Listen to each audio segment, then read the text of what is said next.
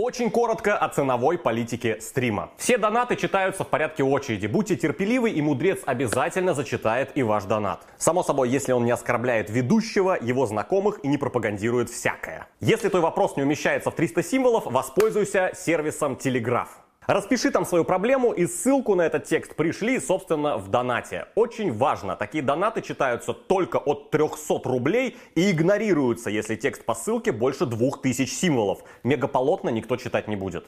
Если тебе хочется ворваться на стрим, чтобы твой донат был зачитан вне очереди, донать ровно 997 рублей. Это кодовая цифра, увидев которую мудрец прерывается буквально на полусловие и зачитывает твой донат. Если же ты просто хочешь взбодрить чат и немного немного повеселиться, засылай 1500 рублей, не скажу, что это, но начнется гумба тайм. Будет очень весело, скажем так. Это веселый способ поддержать стримы и поддержать автора канала. И мудрец лично выкажет тебе свое уважение. Ну и важно, любая реклама, твиттер, инстаграм, ссылки на ваш интернет-магазин не рассматриваются ниже 300 рублей вообще. Если вы хотите какую-то внешнюю ссылку на статью, на что-то там, мудрец, пойди посмотри, от 300 рублей плюс. К сожалению, пиарить ссылку на ваш твиттер за 30 рублей никто не будет, извините. Если же денег нет и вы держитесь, добро пожаловать в наш бесплатный уютный чат. Здравствуйте, дорогие подписчики и подписчицы. С вами вновь ежедневный подкаст Константина Кадавра. И я его ведущий император Толстантин. Какой я в жопу император? Значит, что у нас тут? Я добавил вчерашние 2000, которые не отсидели из-за того, что началась гроза, ливень и начали выключать э, электричество. И плюс 1800 рублей с сегодняшнего настроения. Доброй ночи, Константин. С 22 по 29 июля в последний колде раздача бесплатного мультиплеера. Можно будет подписать я с тобой поиграть. Ну, как бы я и так в этой колде есть. Она у меня и не бесплатно, она у меня куплена. Но кто хочет со мной играть? В мультиплеере просто без, э, Варзоны. Хотите поиграть? Давайте. Поиграем. Каким бизнесом нынче рентабельно заниматься? Хороший э, и совершенно неуместный мне вопрос, потому что я ничего в бизнесе не шарю. Но если вы задаете этот вопрос для того, чтобы не заниматься тем бизнесом, который я посоветую, то это может быть даже разумно. Э, тогда я постараюсь ответить честно, вот. А вы будете отпрыгивать от этого и как бы э, за, решать задачу от противного. Ну, как мне кажется, я же тоже э, сам ничего не генерирую. Во-первых, может быть, я буду прав, потому что я сам никогда за это не возьмусь, а то, за чего я не берусь, э, то, во что я сам не верю, оно вполне возможно э, сыгрывает. Так вот, э, есть мнение, что для того, чтобы заработать большие деньги, нужно э, удовлетворять потребности самых бедных слоев населения. Вот, э, вне зависимости от того, где вы это все делаете. В общем, самый лучший способ заработать – это кормить самых бедных. Э, то есть продавать э, продукты питания большими объемами по самой низко возможной цене, с самой минимальной маржой, чтобы взять массой. Вот, я уж не помню, кто это. Потапенко, по-моему, об этом говорил, да? Вот, поэтому торговать нужно самыми ходовыми э, продуктами питания, однообразными, то есть чтобы не иметь большой ассортимент, но начать с чего-то, да, там склад сахара, вот сахар, потому что э, лучше, ну, конечно, тоже хранится так себе, но, по крайней мере, он не так быстро э, скончается срок годности, как, как у какой-нибудь молочной продукции, да. Мука, сахар, масло продавать э, можно – вот. Во все остальное в э, реалиях современного ковида и непонятной экономической ситуации во всем мире вообще непонятно, чем заниматься. То есть все те хипстерские раньше э, способы, которые могли хоть как-то сработать, они сейчас, если работают, то настолько нестандартно, что даже не знаю, что посоветовать. Ну, например, там какая-нибудь вот Зарыковская «Мам, купи магазин», да, э, вроде бы все хорошо идет, но в условиях ковида вы не можете открыть магазин да, например, или не можете открыть свою ресторацию, которая ресторация и так себе спорная, но, например, сейчас кафе и прочие все вот эти хипстерские заманухи, они Я не уверен, что вообще что-то принесут, что вы не прогорите, открыв какой-нибудь барбершоп или э, производство, я не знаю, Simple Димплов и попитов, потому что вообще непонятно, как и что сейчас работает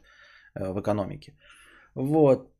Ну а так, каким бизнесом заняться? Что, нормально? Торгуй нефть. Купи вышку, соси нефть, торгуй. Вот что тебе еще можно посоветовать. Э, то, на чем зарабатывает, а все остальное это лотерея и удача, мне кажется. Пусть открывает Абакалею. Что думаешь по, Steam Deck, по Steam Deck? Будь такая же срака, э, как с сансолями. Нужно стараться урвать по предзаказам. Не, ну по предзаказам я, конечно, стараться урвать не буду. Э, тем более Valve и Габен обещают, что не будет э, ну, отражаться на них проблема недостатка чипов из-за того, что заводы в ковид не так работали, потому что они там будут бороться с перекупами. Хотя у них система борьбы с перекупами, если вы не в курсе, которую придумал Габен с а, значит, заключается в том, что предзаказы могут делать люди эм, с аккаунтами э, не только что зарегистрированными, то есть э, только для тех аккаунтов эм, доступен предзаказ, э, которые делали покупки до июня 2021 года, до июня, то есть за месяц до э, анонса вы должны были э, что-то покупать в Steam, чтобы ваш аккаунт был, по мнению Steam и Valve, э, живым, а вы не были при этом перекупом. Я не понимаю, почему в этом может быть проблема. Насколько мне известно, даже продают э, аккаунты э, с скидочными играми в PlayStation. Ты вот просто перезаходишь в аккаунт, к которому привязана игра, чтобы скачать э, ее, один раз отыграть и переходить в другой аккаунт. Вот все, что делается для экономии сейчас. И я не думаю, что есть какая-то проблема с тем, чтобы накупить мертвых аккаунтов в Стиме. Вот. Вообще никакой проблемы нет. Э, ради э, спекулятивной наживы. Вот, и уже даже начали жаловаться, что некоторые люди не могут предзаказать себе этот Steam Deck, Э, там кто-то смеется, типа, мой 12-летний аккаунт Steam недостаточно старый. Ну, понятно, что там какая-то ошибка, но тем не менее Steam определяет, что у человека 12 лет аккаунта, он что-то вы недостаточно долгий пользователь Steam, похоже, что вы перекуп вонючий. Не продадим вам Steam. Так что... Ну и вообще сам по себе метод борьбы довольно странный, потому что, как я сказал, аккаунты можно легко и просто купить Э, с какими-нибудь инди-играми. Не знаю для кого и для чего, но наверняка они есть на рынке. Вот. Рваться уже э, ни зачем не нужно. Я бы даже сейчас сказал, что в принципе даже и сейчас рваться за Next Gen не нужно. Потому что э, нет ничего такого, э, вышедшего исключительно на Next Gen, что хотелось бы прямо сейчас поиграть. Понятное дело, что я не совсем честен и искренен поскольку уже насладился Next Gen, поиграл в этот Miles Morales, там 5 и 10, но в целом объективно нет игр э, целиком и полностью заточенных под новые сансоли, которые не выходят на предыдущих поколениях, вот, ради которых стоило бы сейчас усираться и переходить на Next Gen. Вот. И уж тем более, поскольку я-то присытился Next Gen, э, у меня нет никакой необходимости э, рваться и на старте заиметь себе Steam Deck. Stream Deck. Steam Deck. Steam Deck. Все, запутался. А, тем более, что я там вот решал купить Switch, не, не купить Switch. Новая версия вышла, и я и так не, не решился купить Switch. Я думаю, что ну вот как на рынке появится свободно, еще посмотрим на цену, нужно ли будет, еще будем ебало воротить. Вот, не думаю, что стоит. Ну, если вы хотите, вот прям, прям чувствуете, что надо, то, конечно, надо предзаказ делать сейчас. Тогда предзаказ делать можно. Вот, но Киллер фич-то никаких нет, там нет э, никакого такого оригинального контента, как на том же Nintendo Switch, правильно? Потому что ну, те, что игры есть на Nintendo, их больше нигде нет. А Steam игры это то же самое, что ты можешь поиграть на ПК. То есть ты получаешь просто портативную сансоль. Перепройти что-то на толчке, э, в метро, э, в лепездричке, в самолете. Никаких новых, никаких эксклюзивных игр там нет. Поэтому э, ради чего на старте создавать ажиотаж, я не знаю. Я так думаю.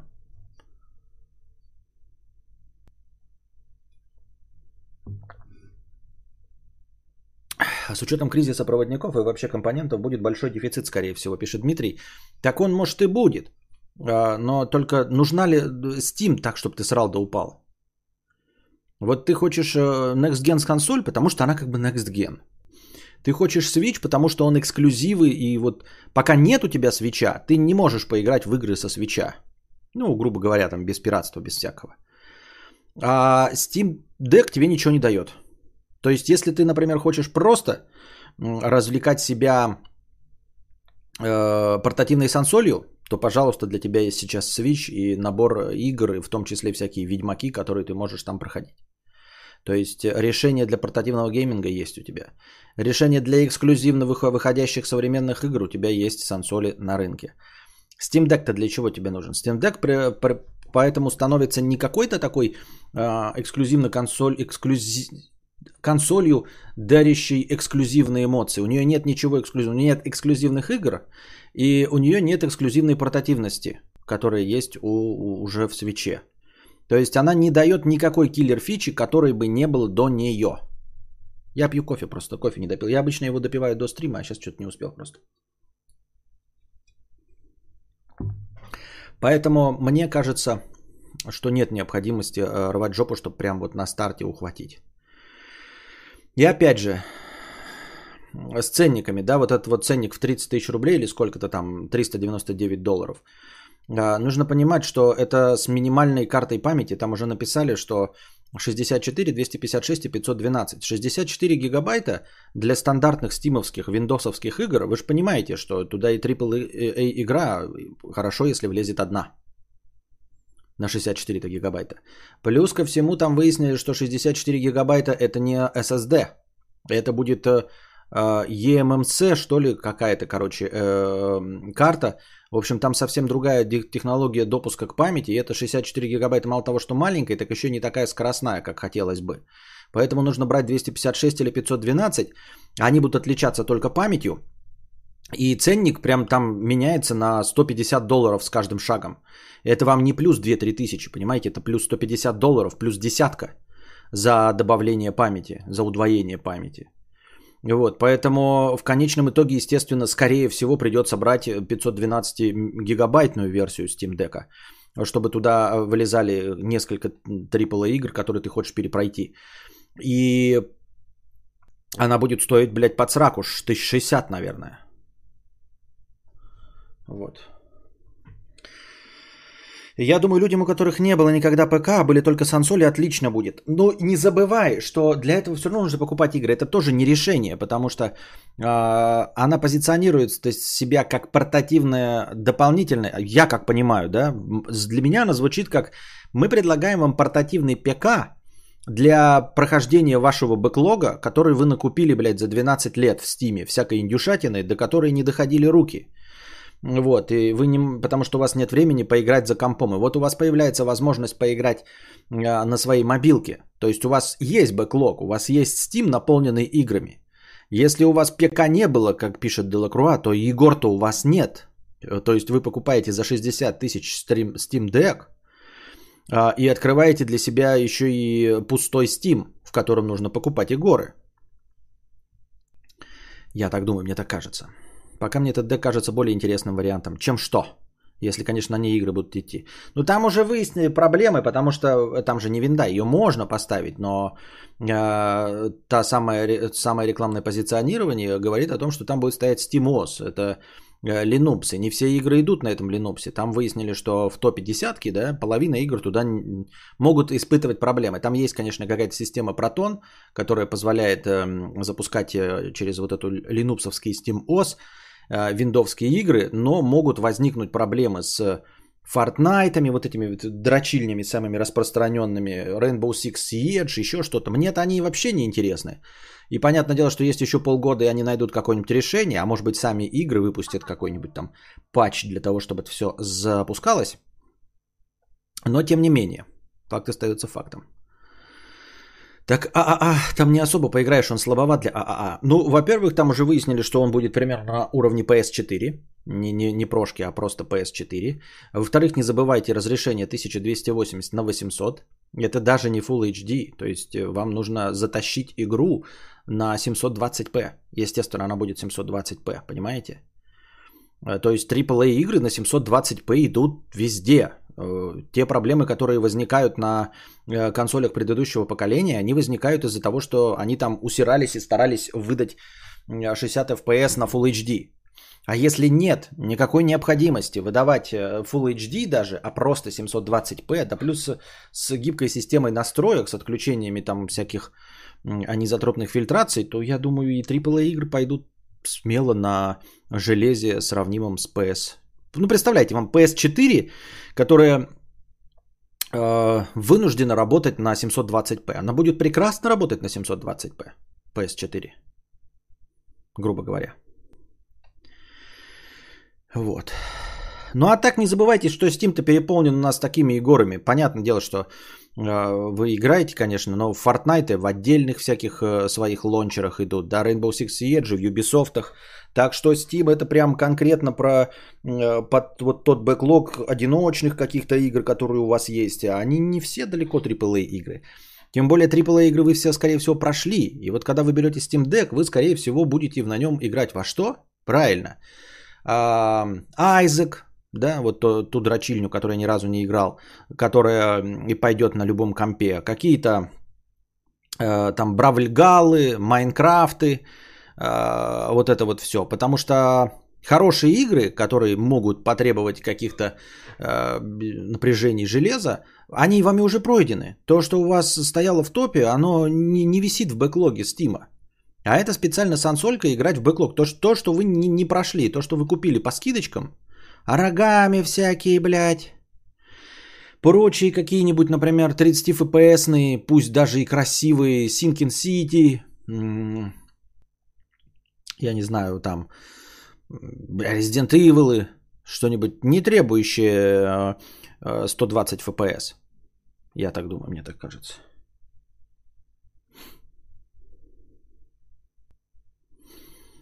Можно в гараже играть в Car Mechanic Simulator 2020, да.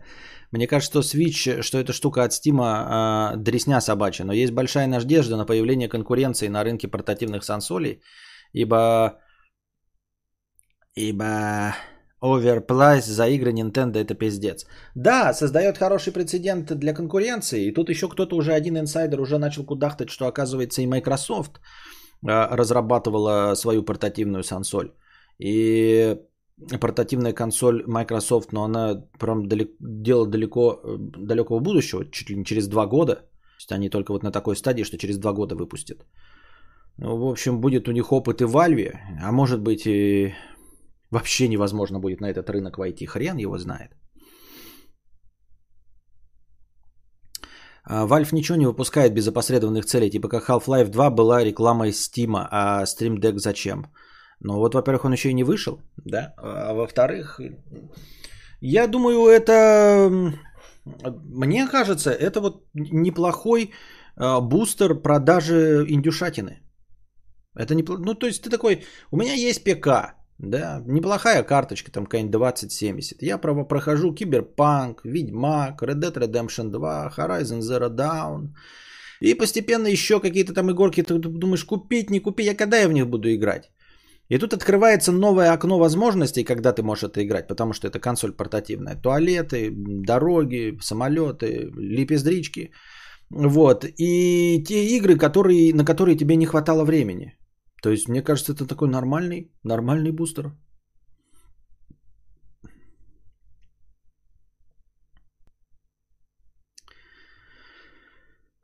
в дороге можно перепройти старые игры с кайфом. Есть э, игры, куда хочется вернуться. Ну да, но Ведьмак на свече запустился. Значит, та же самая версия запустится и на Steam Deck.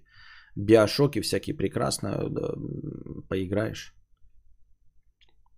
Ну а что, ты будешь играть вот там Rainbow Six Siege и Fortnite, вот пишут они, что будут проблемы. Но вы серьезно собираетесь Fortnite играть на Deck? На Steam Deck? Нахуя? Нихуя ж не видно, тебе ж надо нагибать, тебе ж нужно, блядь, самый широкий угол обзора, 4К, монитор там, блядь, 48 дюймов, чтобы видеть врагов раньше всех остальных. PUBG тоже. Вот, тут надо видеть, видеть.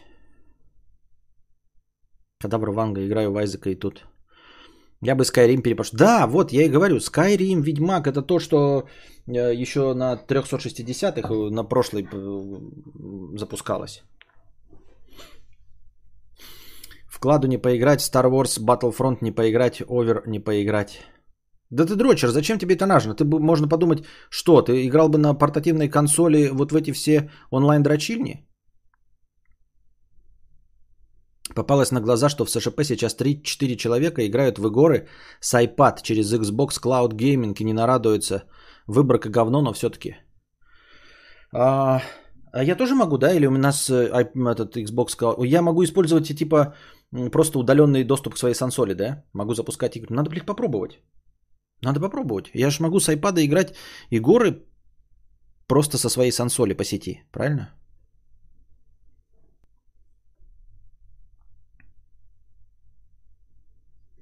Насколько я понял, на него можно будет установить Epic Game Store и вообще любые маркеты. Ну и да, на, в этих маркетах ты тоже все прошел уже. Всякие метро Exodus ты тоже уже прошел.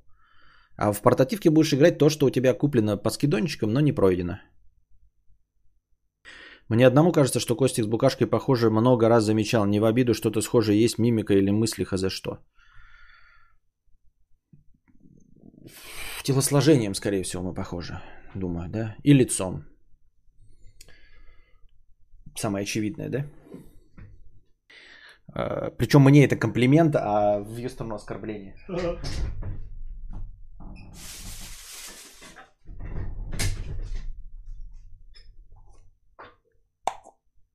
У нас Xbox главным гейминг серверов дохуя, сансоли да, и, а сосноли да вроде. Чего ты пишешь? На каком языке? Пейте без остановки напитки из черноголовки.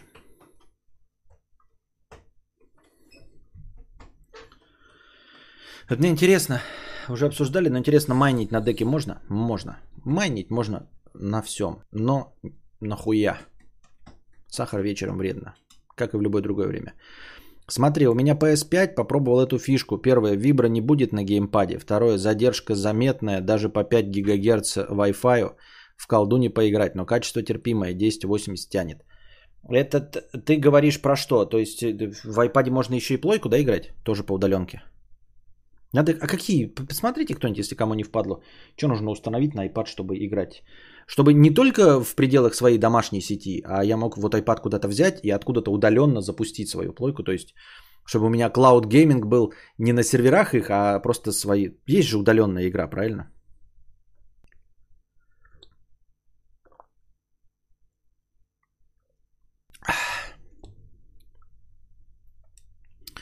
Вот, и ты говоришь, не поиграть в колду. Колду не поиграть. Зачем это нужно? Зачем нужно играть на iPad в колду? На iPad играть что-то другое можно. Detroit Become Human вонючий. Что с ним будет? Удаленной нет, совсем удаленной не только по локалке. По локалке, ну, то есть в пределах дома, да? А у Xbox?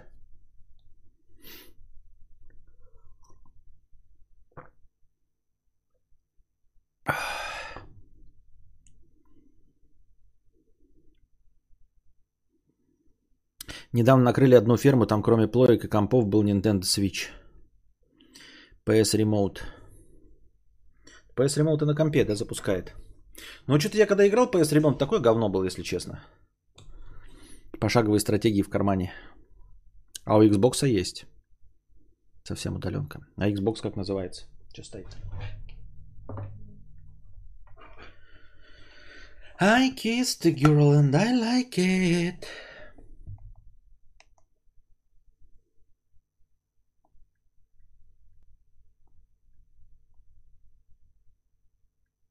Спалили мой пароль?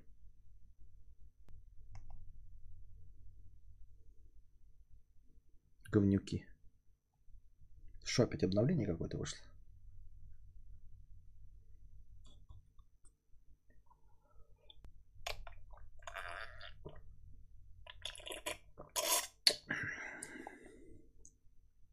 Какая-то шляпа. Так. Пароль 8956. Ты чё, блядь, удали, удали.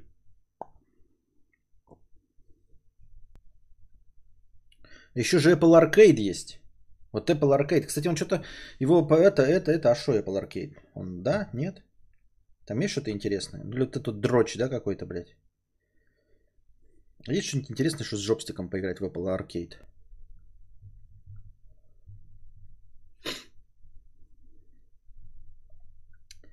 PlayStation App это не то. PS Remote. PS4 Second Screen. Зачем нужен Second Screen? PS Deals. Это хуйня, блядь. PS Remote. Открыть. Установлен уже. Ебаться сраться. Войдите в PSN. Да пошел ты нахуй, блядь. Ты что, заебал, блядь? Я что должен помнить опять, блядь, какой у меня PSN? Ну ебать. Какой у меня PSN, блядь? Хуй его ебет, блядь.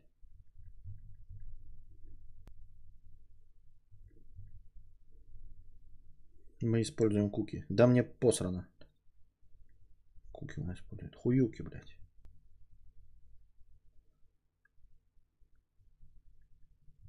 Угу. Go. Go, motherfucker! А, все, go. Там на старте много вышло, сейчас хуйня выходит, можешь взять.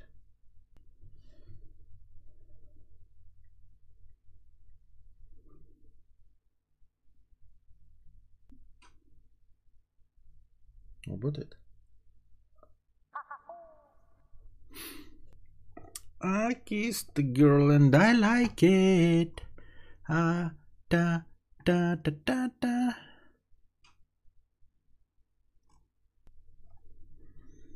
Предоставленные вами данные продолжите подтвердить. Использование беспроводного контроллера для PS5 или PS4. Контроль нажмите кнопку создания или кнопку шаре, кнопку PS и удерживайте.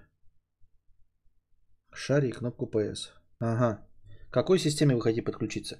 Я могу еще подключиться к разным системам. А, у меня же две системы, правильно. Ну, понятно. А Xbox какой ставить? А у Xbox какое приложение? Xbox. Xbox. Может быть, ты просто не на территории России, может, у тебя есть, а у меня нету? Xbox.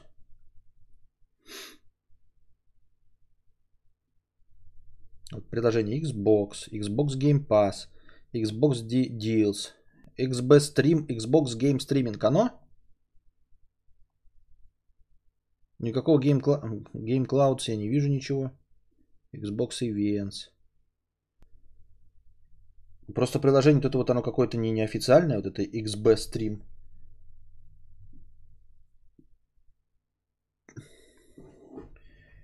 Какой-то ос шаббат.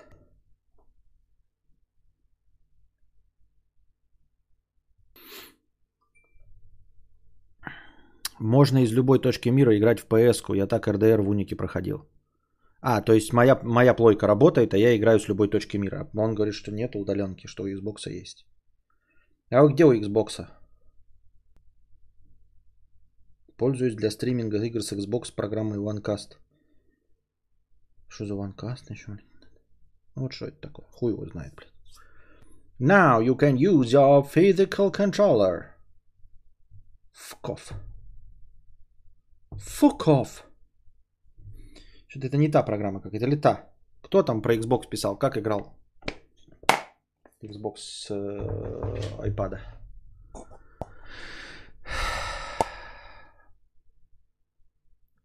Все эти ремоут так далее неудобная дрочь. Мне даже не стратегии нужны, визуальные новеллы, тупо текст читать, тупо неудобно через костыли. А почему? Ну, джобстик подключил, что нет? Why not? Как можете обсуждать железо, когда Игор нет? Ладно, пойдем по донатам. Лакиаркто. Что у вас здесь происходит? Сидим, стримим. Что-то вчерашний э, разговорный подкаст не за... Тематический подкаст что-то вчерашний как-то не зашел.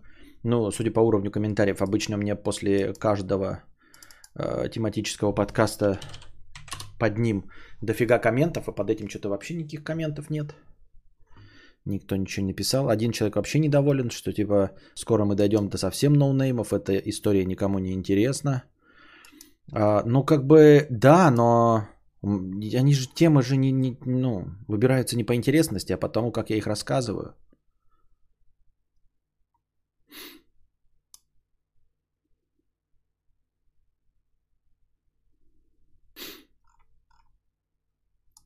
Непонятно. Главное, через Wi-Fi играть через 4G нельзя. Плойка должна быть в спящем режиме. Есть сторонние сервисы, чтобы через 4G играть в PS. -ку. Понятно. На джобстике не потыкаешь кнопки, под которые мышка нужна, а мышка через тачскрин это пипец. Не, ну ты же мы же играем в удаленный... Ой, все.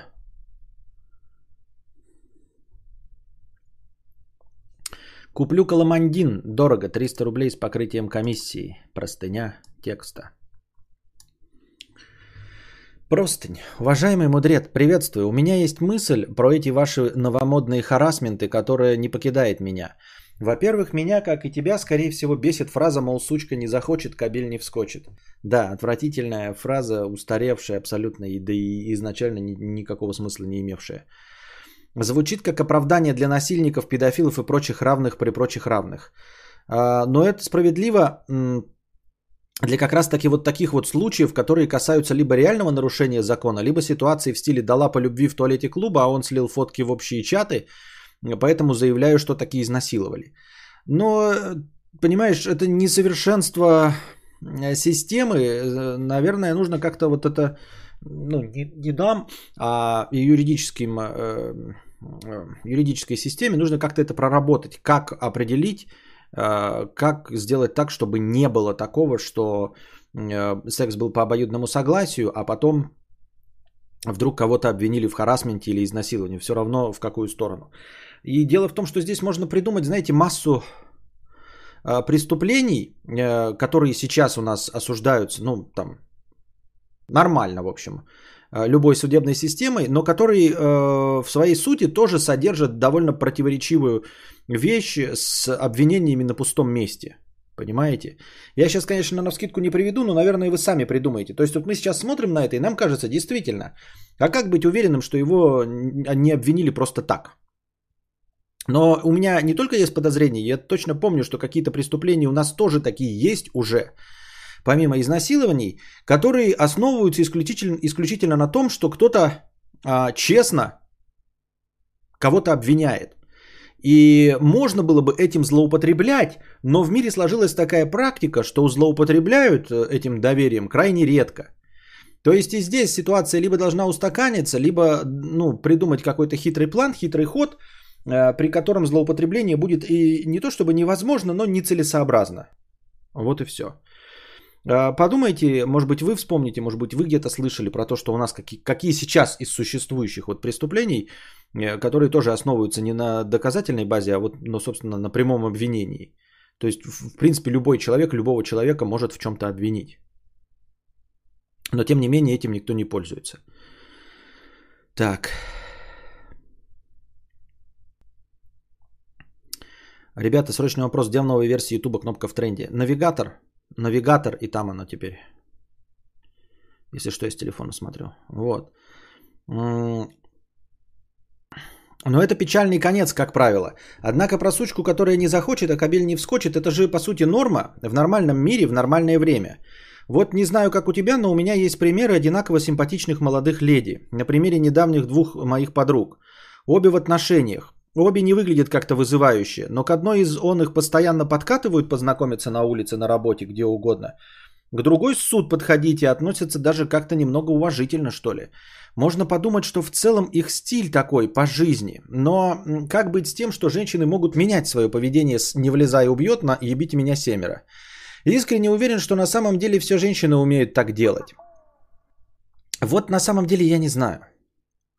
С одной стороны, может быть, какой-то шовинизм срабатывает и кажется, что действительно любая женщина может этим управлять э, и действительно сделать вид, э, ну, такой, знаете, ебало на отъебись, э, недовольная, которой никто не подходит, да, будь она даже там писаная красавица.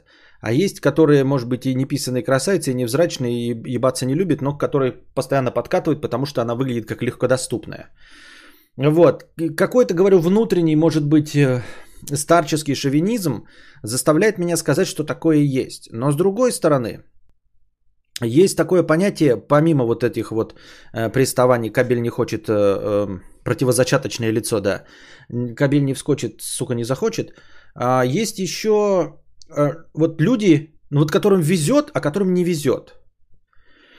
И это какая-то объективная реальность. То есть это не про Вселенную, не про эзотерику, не про удачу, не инь-ян, не все такое. Но все равно вы можете каким угодно быть аметистом, во всю эту хуету не верить с астрологией, но встречаете людей, которые вот вроде бы все делают правильно, а все равно, блядь, что-то через жопу, блядь.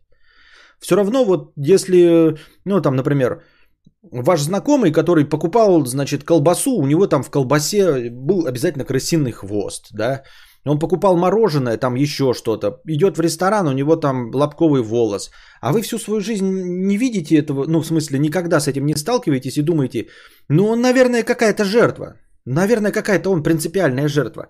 И, возможно, есть какие-то у этого объективные, вполне научные, разумные из классического разума а, причины. То есть, может быть, действительно это жертвенное поведение. Как-то человек выглядит так, чтобы а, его все э, шпыняли. Может быть, на самом деле он неосознанно, на подсознательном уровне, а, ну, Валдис. То есть он что-то делает специально так, не, не, не люди к нему, а он специально так делает, чтобы его постигали неудачи. Но в любом случае, какие бы у этого ни были причины, или Вселенная действительно имеет неклассический разум, и кто-то неудачник просто, или э, какие-то есть внутренние неочевидные черты поведения, которые делают человека неудачником. Но так или иначе, вы можете посмотреть, вот если особенно долго кого-то знаете, сказать, что вот у вас есть удачливый родственник, а есть неудачливый. А, есть человек, у которого простые дела получаются, а есть человек, у которого простые дела не получаются. И говорю, если мы копнем глубже, да, то обнаружим, что вот, например, один человек никогда не попадает э, к закрытым дверям магазина. А второй вот пойдет и, и вроде бы все правильно, и в 10 утра, ой, в смысле, в 11 утра, и в рабочий день, и придет, а там будет, значит, все равно э, какой-нибудь там, э, как это называется, Интерв... не интервенция, как бухгалтерские термины Ну, когда пересчитывают товар, сейчас вы мне напомните. Постоянная рубрика «Вспомни за кадавра». Победитель, как всегда, получает фирменное «Нихуя». Внимание на чат. Вот. И э, если мы копнем глубже, то мы поймем, что в этом нет никакого чуда. И на самом деле, э, инвентаризация, да. И на самом деле обнаружим, что тот человек, который никогда не попадает к закрытым дверям, он просто действительно думает на шаг вперед. Он просто помнит обо всех праздниках. Он помнит и знает, что в его почтовом отделении раз в месяц, там каждый вторник, э, каждый второй вторник месяца бывает инвентаризация. Вот, он знает, что в выходные такие-то рабочие часы. А кто-то немножечко спустя рукава на это смотрит. Немножечко забывает, что сегодня после праздничный день, там еще что-то. И в итоге приходит, и вот получается, что вот он как не расскажет, пошел туда, там закрыто, пошел туда, там закрыто. А ты такой, я вот хожу, и меня никогда не закрыто. Может быть, ты не в то время ходишь? Нет, он рассказывает вроде в то время. А вот и не в то время. Вот ты когда ходишь, ты такой знаешь, что ЖКУ закрыто тогда-то, э, каждый первый понедельник месяца, что тогда-то вот это вот закрыто. И ты как-то это рассчитываешь, э, держишь в памяти, что какое-то государственное учреждение может работать, э, устроить себе укороченный день перед праздником. Ты просто достаточно разумный, а тот неразумный. Вот. А выглядит, как будто бы он просто неудачник, да? То есть он просто не сосредоточен. Нельзя сказать, что это плохо, может он на чем-то другом сосредоточен, да? А, ну, как вот люди, которые умеют зарабатывать деньги, а потом сливают все деньги гадалкам. Тут он гадалкам верит, но не скажешь, как тупой, он заработал же миллионы. А, в криминологии есть такой термин виктивность. Как бороться с этой виктивностью? виктивностью? Вот потому что она есть, наверное, в других проявлениях у каждого из нас. То есть нельзя же сказать, что, например, э, у меня нет таких случаев, да, со мной, э, э, там, откровенных неудач. Но, например, мне не везет. Может быть, я что-то делаю неправильно, может, я заведомо выбираю неверные пути развития, например, своего канала, да, неверные пути развития своей карьеры. Вот из семи возможностей я все время выбираю самую неудачливую возможность. А, почему? Потому что хочу быть жертвой, потому что люблю ныть психологически – потому что я занял эту нишу, потому что я не верю в свой успех, потому что где-то на подсознательном уровне я чувствую, что не заслуживаю успех. И поэтому подсознание мимо меня, мимо моего официального формального желания, заведомо, точно осознавая, выбирает наихудший вариант развития моей карьеры. Не давая мне, потому что я не испытываю уверенности, потому что я считаю, что недостоин этого. Что на самом деле из этого есть? Э, с одной стороны, хочется, чтобы люди научились бороться с вот этой виктимностью, да, жертвенностью. Э, как-то и, и, и получится, что вот не будет так, что им э, в кофе плюют, что они приходят к закрытым дверям, что к ним кто-то пристает. А может быть нет, а может быть это вообще все неуправляемый процесс. Просто неуправляемый процесс. Вот. Слышал мнение биологов, что никакого подсознания нет, это чушь. Да, но это без разницы, есть, нет. Дарсмайл 19 рублей, спасибо. Это не важно, есть или нет. Не об этом разговор. А о том, что мы не можем доподлинно выяснить, что является причиной. Вот. Можно подумать, что это в целом их стиль жизни такой, но как быть с, теми, с тем, что женщины могут менять свое поведение с «не влезая убьет» на «ебите меня семеро». Искренне уверен, что на самом деле все женщины умеют так делать. И не только по пьяни, а, например, после развода. Да, вот тоже интересная, вот, э, э, например, какая-нибудь там женщина такая говорит, вот ко мне постоянно пристают, ко мне постоянно пристают, э, мне это не нравится, мне это не нравится, я не хочу ни с кем трахаться. Начнешь ее на полиграфе проверять, действительно не хочет ни с кем трахаться, действительно она никого, вот ничего. А, ну а постоянно типа к ней подкет, подкатывают ласты, там знакомятся на улице, еще что-то в этом роде. А, как же так выходит? А если копнуть поглубже и задать вопрос на полиграфе правильно, то оказывается, что ей нравится внимание мужчин. Ебаться-то она с ними не хочет. Но вот внимание мужчин ей очень надо. И так или иначе она вот показывает тем, что внимание ей нужно.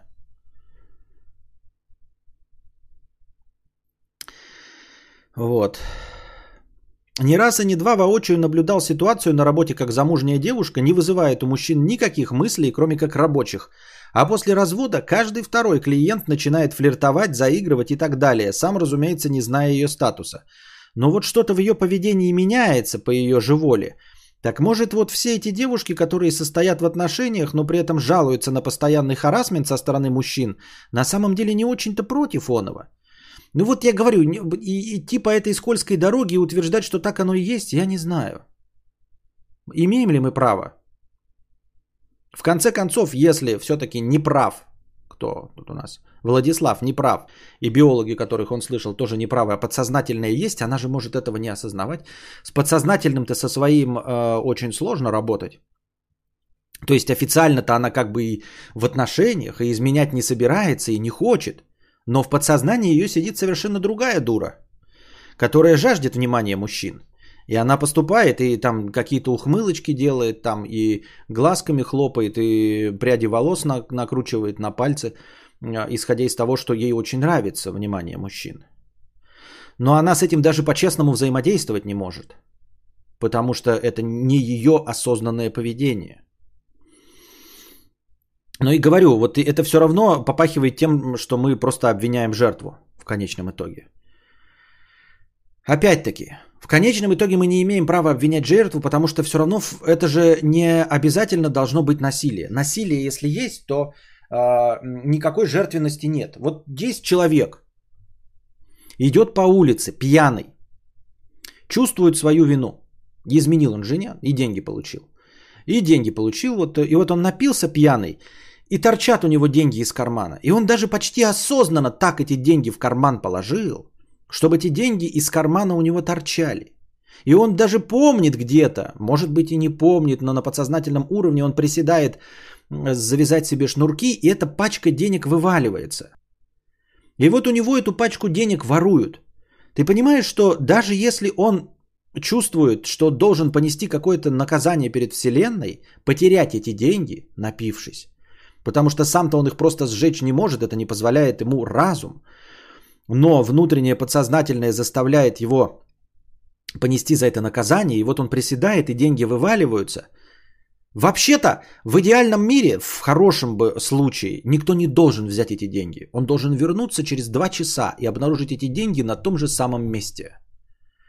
Понимаете, а тот, кто у него вытащил их из кармана, он пидор все равно – Вне зависимости от того, насколько жертвенно вел себя э, человек, которого обокрали. Вот о чем речь, понимаете? Как бы он себя плохо не вел, насколько бы он не был пьяный, там, да, не надо было показывать деньги и все остальное. Все равно виноват тот, кто его ограбил. Как вы не крути. А если это был бы дурачок, у которого э, никаких оправданий нет, э, ну, просто больной человек. Э, тут уж вы никак не оправдаетесь, что он сам это вот сделал. Да, и что дурачка тоже нужно обкрадывать, потому что он э, больной? Нет. Так и какая разница, человек осознает это или нет? Ты не должен брать чужого, ты не должен насильничать ни при каком раскладе. Даже если перед тобой э, легкодоступная женщина, ты все равно насиловать не имеешь права. Ты преступник все равно. Как ни крути, преступник тот, кто совершил преступление. Вне зависимости от того, была перед ним э, сопротивляющаяся жертва или жертва, которая хочет, чтобы ее э, сделали жертвой. Вне зависимости от этого ты все равно не должен совершать преступление. Понимаете? Потому что мы давайте доведем до абсурда эту ситуацию в Уголовном кодексе. Если человек хочет, говорит, я хочу покончить с собой, мы все в целом это осуждаем. Ты не имеешь права его убить. Все равно. Он говорит, я хочу. Я тяжело болен. Пожалуйста, пристрелите меня как бешеную собаку. Осуждаем. Ты не имеешь права его убить. Как бы он не хотел быть жертвой, преступление – это твое убийство другого человека.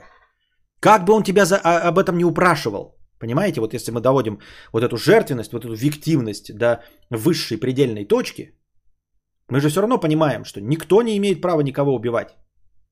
Вы можете этически про это книги писать, э, имеет ли э, право, э, имеет ли право на существование эвтаназия. Но в целом вы присядете, если вы убьете э, тяжело больного человека, который просит вас об этом, вы сядете справедливо.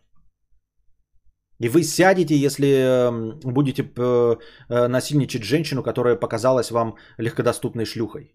И вы сядете, если вытащите пачку денег из кармана пьяного человека, который не следит за своими деньгами. И, и будете сидеть, и будете справедливо сидеть. Потому что не бери чужого. Потому что не убивай людей вне зависимости ни от чего.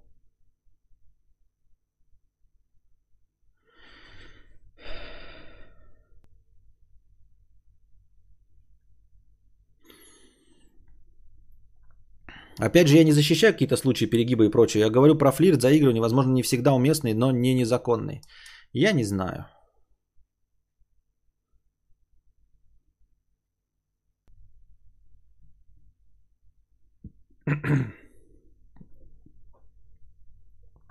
Смешное ширево из-под наждачки.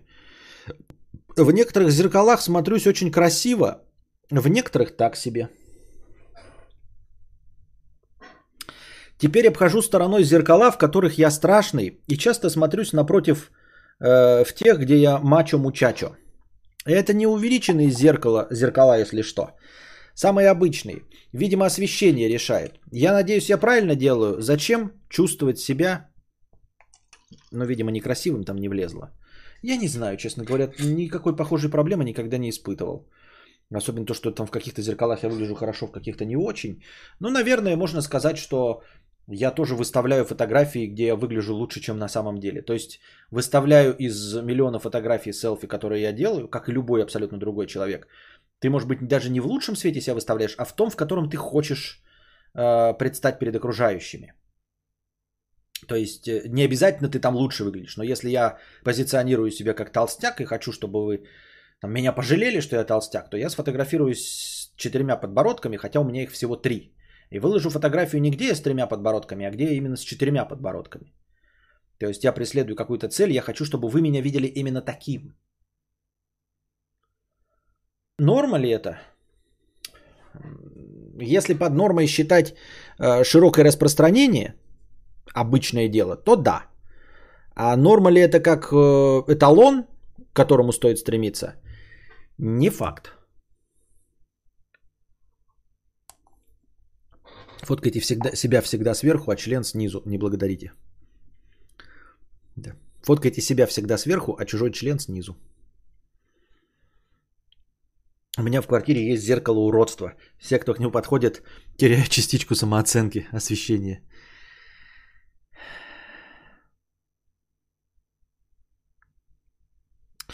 Но мир мы не изменим, а пытаться выяснить правила игры можем, и не попадаться насильником. Нужно делать над собой усилия для этого, а сложно.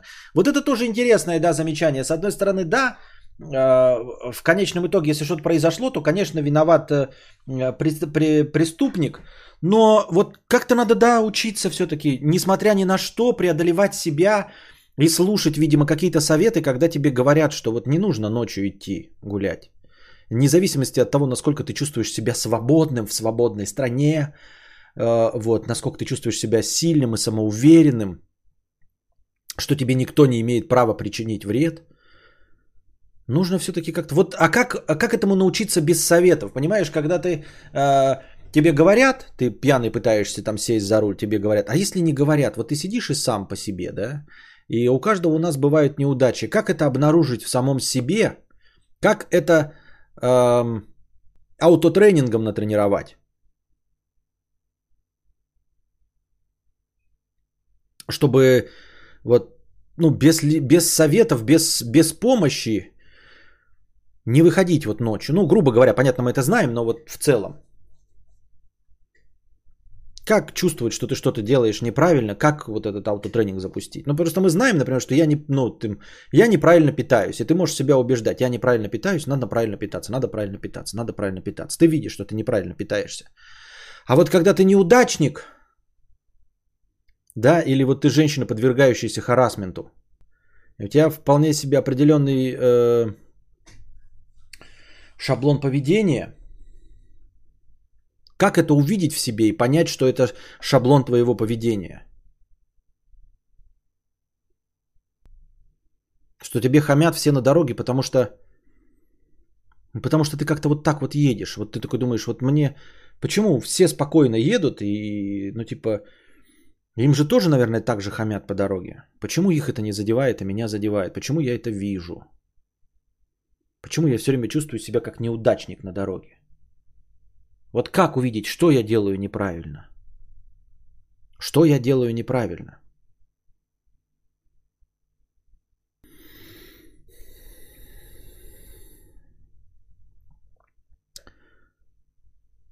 Дерсмайл 50 рублей. Привет, медведь кака. Я зарегался на сайте знакомств и написал в анкете «Кадаврианец». Через три дня пишет девушка «Привет, смотришь кадавра?» Я отвечаю «Да». Мне прилетает фотка члена и надпись «Пользователь поместил вас в черный список». У меня все.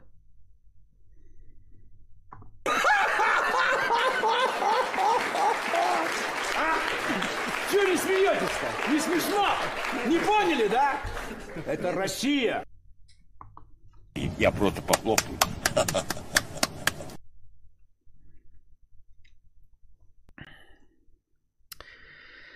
Ах. Кадаврианец 50 рублей. Костя, а не хочешь, по примеру поселка программистов, сделать поселок стримеров? Нужно всего-то еще пару стримбудок построить и заселить в них других трэш-стримеров. Будешь потом отбирать у них донаты в качестве оплаты. Зачем мне эта бизнес-идея? Но мне больше всего из твоего доната понравилось, э, вот знаете, вроде бы нормальное, смешное предложение, такое полушутеечное, ну полу просто так – но если мы обидчивые, то мы обратим внимание на одну часть. Нужно всего лишь пару стримбудок построить и заселить в них других трэш-стримеров. Надо заселить в них других трэш-стримеров. Ну, это как бы, знаешь, такой, Костя, а не хочешь, по примеру поселка программистов, сделать поселок стримеров? Нужно всего лишь еще пару стримбудок построить и заселить в них таких же пидорасов, как и ты. Будешь потом отбирать у них донаты в качестве оплаты. И других трэш-стримеров. Спасибо, спасибо.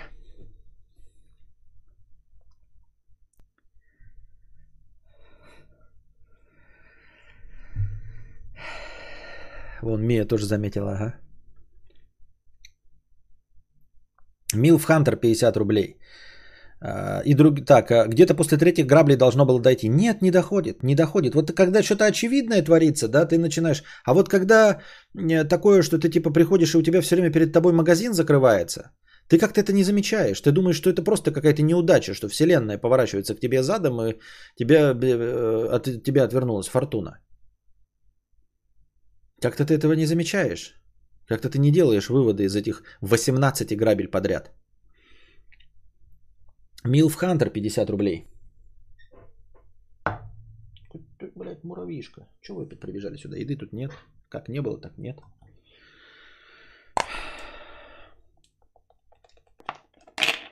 Вообще на кадавра подсела после его Far Cry. После его Far Это что, 10 лет назад? Милф Хантер. Хочу себе сочную милфу. Чисто иногда нашампуривать и трубы ей продувать. Поделись, пожалуйста, своим опытом, как ты кадришь таких и как обычно поступаешь в такой ситуации. Мне 16.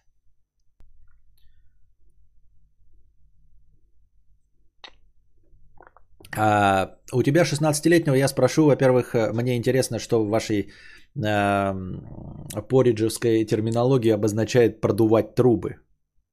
Просто я понимаю, да, там э, чистить дымоход, это как-то понятно, в принципе, дымоход, и чистить, но продувать трубы, продувать трубы, Вот. Во-вторых, ты говоришь, тебе нужна сочная милфа, а тебе 16. Для того, чтобы тебе соблазнять, а на самом деле быть соблазненным милфами, а, тебе нужно просто войти на рынок. А, в общем, тебе нужно себя спозиционировать. Как бы просто выйти и сказать, эм, люблю милф. Но я не знаю, где ты присутствуешь, да, и как это нужно сделать. Может быть, просто я не, не в курсе дела, как сейчас эти методы соблазнения работают. Может быть, тебе зарегистрироваться в Тиндере просто 16-летнему и написать «Предпочитаю женщин 30+.» Вот, этого достаточно, потому что охотников на такое свежее мясо, охотниц, извините, э, хищниц, их э, достаточное количество в мире. Вот. Но они тоже просто так на каждого же молодняка бросаться не будут. Нужно просто показать им, что ты и есть их жертва. Понимаешь? Когда ты выходишь на рынок, э, и у тебя четыре колеса и железная будка, да, нужно всем сказать, что ты автомобиль, чтобы на тебя стали смотреть как на автомобиль. И вот ты часто 16-летний подросток для МИЛФ, который интересуется своими же сверстницами, девочками – а, вот. А тебе нужно показать, что ты ими не интересуешься. Я так думаю.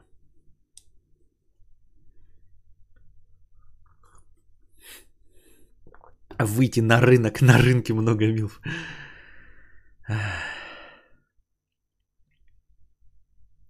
У моего одноклассника в 18 была Милфа, девушка под 40, я могу спросить.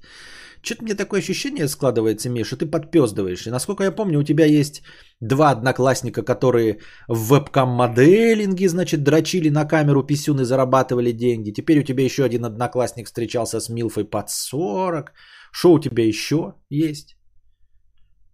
Может, у тебя Rolls-Royce стоит у бабушки в деревне, о, вы его не используете, не привозите никогда, но он в деревне есть, ты туда ездишь и катаешься на этом Rolls-Royce. Я правильно понимаю? Что у тебя там у бабушки в деревне бананы растут в теплице круглый год.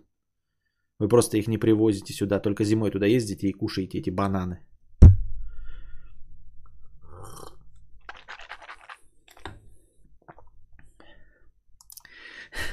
Предпочитаю женщин 30 плюс. Прилетает фотка члена с надписью. Я тоже смотрю кадавра и в ЧС.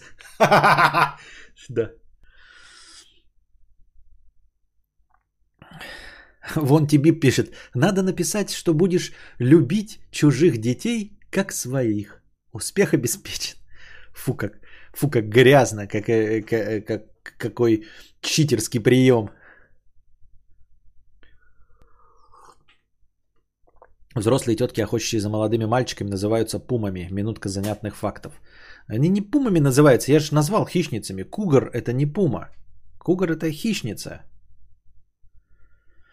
У меня... И ты про что? Уже русская терминология есть какая-то по этому поводу?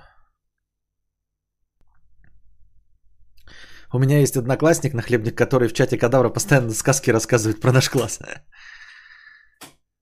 У меня есть подруга, бывшая вебкам, пошла туда из-за долгов. У всех есть эти... Где эти все люди? Где все эти сексуально озабоченные товарищи? У меня никого нет. У меня я, все мои знакомые, женатые десятками лет с детьми. Вы мне какие-то рассказываете, какие-то страшные вещи. Вебкам, милфы, анальный секс, оральный секс, секс при свете, Секс не под одеялом. Откуда вы знаете этих людей? Кто этим всем занимается, этими непотребствами, этими извращениями?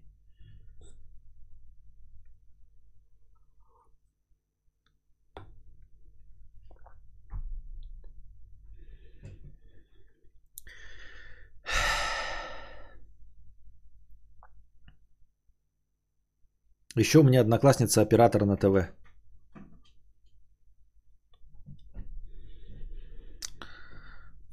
Оператор МТС? Не, прям пумами. Я такое именно на русском слышал. Ничего себе, не слышал такое. Константин Каратеодори, 50 рублей. Мне 19 с покрытием комиссии. Спасибо за покрытие комиссии. Мне 19. Учусь в МСК. А, На каникулах сижу дома в провинции. Родаки очень настаивают на получении прав, а мне они до пизды. Я собираюсь после учебы остаться в Москве. Первое время машины точно не будет, да и на метро удобнее. А общага у меня в шаговой доступности от вуза. Что такое такого в ебучих правах? С одной стороны, ты абсолютно прав. Нахуя и чтобы что? С другой стороны, на халявах лорк творог. Но ты вот сидишь в провинции у родителей, будешь сидеть еще два месяца. Хуй чем заниматься? Если они предлагают получить права, то понятное дело, что они тебе это уплатят. Просто ты захочешь потом когда-нибудь автомобиль через 10 лет, через 15 лет, а права у тебя уже будут. Вот вам знаменитый пример того самого. Я тоже очень не хотел, я автомобили не люблю, но зато когда я вынужден был приобрести себе автомобиль, у меня уже были права. То есть я на законном основании имел право водить автомобиль. Мне осталось только э, на сторонних курсах напомнить себе навыки вождения. Но мне не было необходимости в мои 35 лет э, идти куда-то, что-то заучивать, зазубривать, проходить экзамены, которые я все равно в итоге проходил, потому что получал право категории А. И это оказалось не так уж и сложно. Но в целом, понимаете, понимаешь, в этом не было никакой необходимости. Сейчас тебе 19 лет, делать один хуй нечего. И тебе за это заплатят. А через 10-15 лет, когда ты захочешь это сделать сам, платить ты будешь сам и платить будешь намного больше, потому что ваш покорный слуга а, получал права и проходил полностью курсы, когда они стоили 3,5 тысячи рублей. За 3,5 тысячи рублей я прошел все теоретические курсы и вождение, все туда бензин входило, понимаете? А сейчас, или когда вот я автомобиль приобрел там 4 года назад, если бы я получал права, мне нужно было бы заплатить тридцатник против 3,5 тысяч. А те 3,5 тысячи в 2003 году мне э, оплатили родители. Вот, я в 2003 году получил права, которые благополучно через 10 лет закончились в 2013. А, Еще 3 года пролежали недействительными, и через 3 года в 2016 году, через 13 лет после получения, я приобрел автомобиль, пошел, поменял права, прошел 10, 10 дней курсы по восстановлению навыков вождения, без экзаменов, без ничего, меня просто учили водить по городу. Сел в автомобиль и поехал.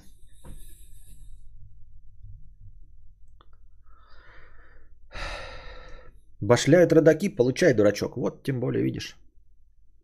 Ну, в смысле, в хорошем смысле, дурачок. Мия пишет, еще у меня два одноклассника с яхтами. У одного личная, у вторая у его родителей.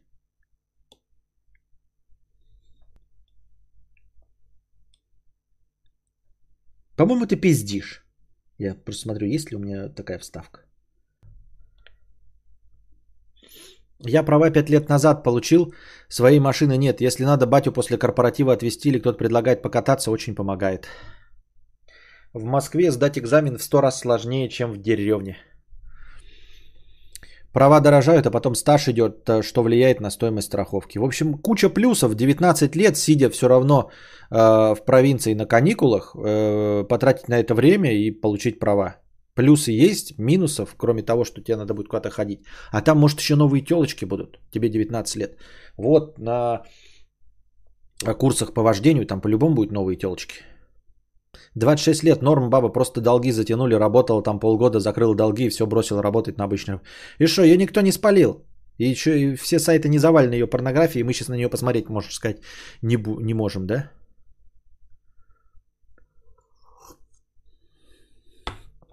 Кадавр-разлучник 100 рублей. Звучит как эта птица, какой-то попугай разлучник. А, не разлучник, ну хрен с ним. Вчера занимался сексом с женой, с экосом с женой, увидела у меня наушники в ушах, взбесилась, вырвала из ушей и выбросила. Теперь второй день дуется обиженная, а там кадавр вещал. Ну, больше всего, конечно, в твоем рассказе смущает то, что тебе для того, чтобы тебя встал член, нужно слышать э, мой э, сладкий голос кадавра. Это, конечно, наиболее э, примечательный факт из твоего рассказа. Хорошо, что она не становилась раком, а ты на спину ей не, не ложил э, там изображение мое какое-нибудь там отпечатанное на А4 в офисе черно-белое. Э, и на этом спасибо. Вот. Или не просил ее тебя грубым голосом это э, говорить, когда ты начинаешь кончать, там, чтобы она такая, слушай, давай ты будешь, когда я буду кончать, говорить, чтобы что, зачем и почему, и что движет такими людьми. Она такая, что? Что ты хочешь, чтобы я сказала? Ой, да ничего, я так просто думал перед тобой открыться.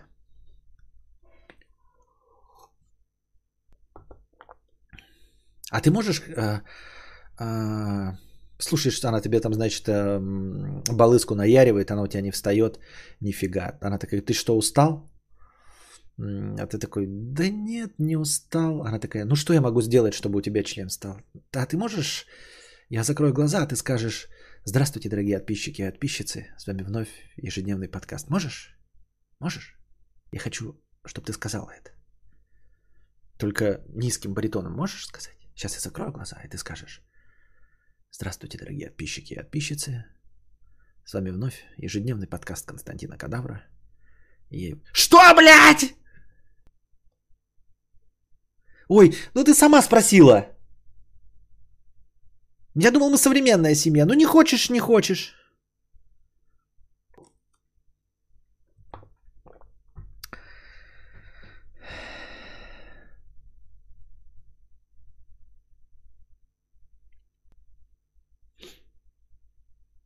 Конце сделай а-а-у. Грусть, тоска. Сахар. 50 рублей. А, Кадавра, расскажи, как начать более-менее нормально общаться в группе людей. Я в любом новом коллективе робею и не знаю, как себя вести. При этом один на один стоит притереться к человеку, и я получаю удовольствие от коммуникации. Выход просто искать работу, где не надо видеть людей и общаться только один на один? Да нет, это, конечно, не выход. Надо как-то учиться, надо как-то, наверное, даже не учиться. Там же проблема не в том, что ты неинтересный. Если ты можешь с человеком один на один общаться, значит, ты каждому конкретному человеку один на один можешь быть интересным. А не становишься таковым только в компании.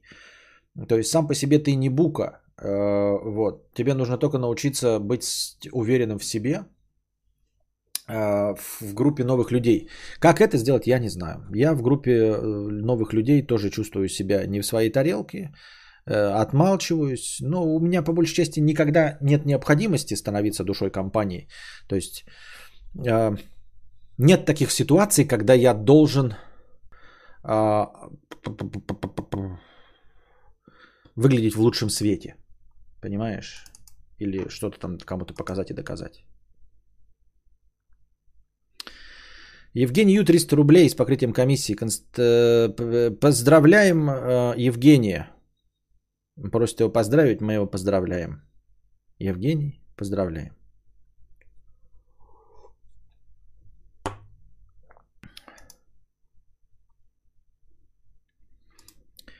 А, топ 300 рублей с покрытием комиссии. Спасибо за стрим и особенно за ауди в телеге. Пожалуйста. 9 э, евро 97 центов МД э, по растыня текста. I kissed the girl and I like it. О, ауф, что-то не открылось.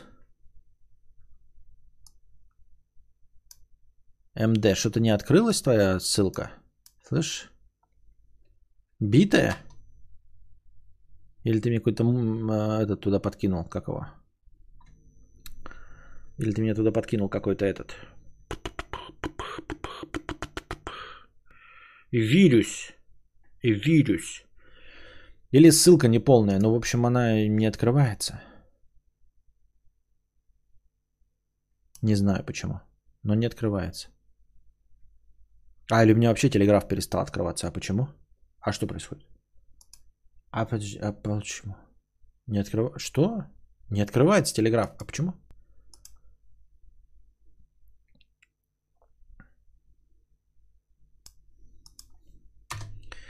Either anybody go... Что-то у меня телеграф не открывается.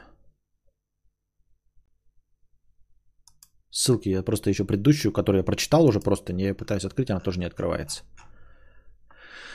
Не знаю, с чем это связано. Но не открывается. Оу! А что такое соединение с чатом прервано?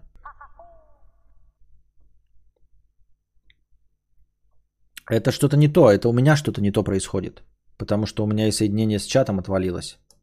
Оу! I know what is what, but they don't know what is what. What the fuck? What the fuck?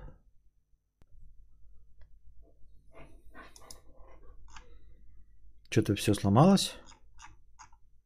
Почему-то. Так, давайте небольшая песен пауза. Проверю, что там будет. Может, что?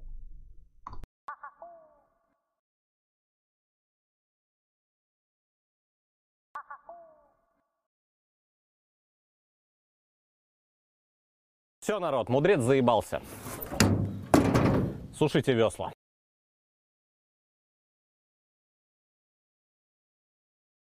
Ой, ладно, вернулись. Я так спать хочу. А, еще эти, блин, проблемы с интернетом. Они, конечно, закончились, но я потом не мог... Короче, здравствуйте снова. Продолжаем. А, итак, вроде бы сейчас откроется. Да, дос, открылась простыня. Достали. Что-то с интернетом было. Я, кстати, не понял, так продолжался ли у вас стрим, потому что у меня отвалился, отвалилось все браузерное. То есть ничего не открывалось, ни чат, ни пятое, десятое. А стрим как будто показывал, что идет, но я не мог сказать, идет он или не идет, непонятно. А вы не знаете, как убрать линии с шеи кольца Венеры? Это ты вот эти имеешь в виду? Это же просто не быть жирным надо. Что ты имеешь в виду? Это? Как же меня достали люди, которые говорят, что все нормальные книги написаны до какого-то времени. Вот, блядь, я постоянно, я не пойму, я весь, что? Бляха-муха. Подождите 5 сек.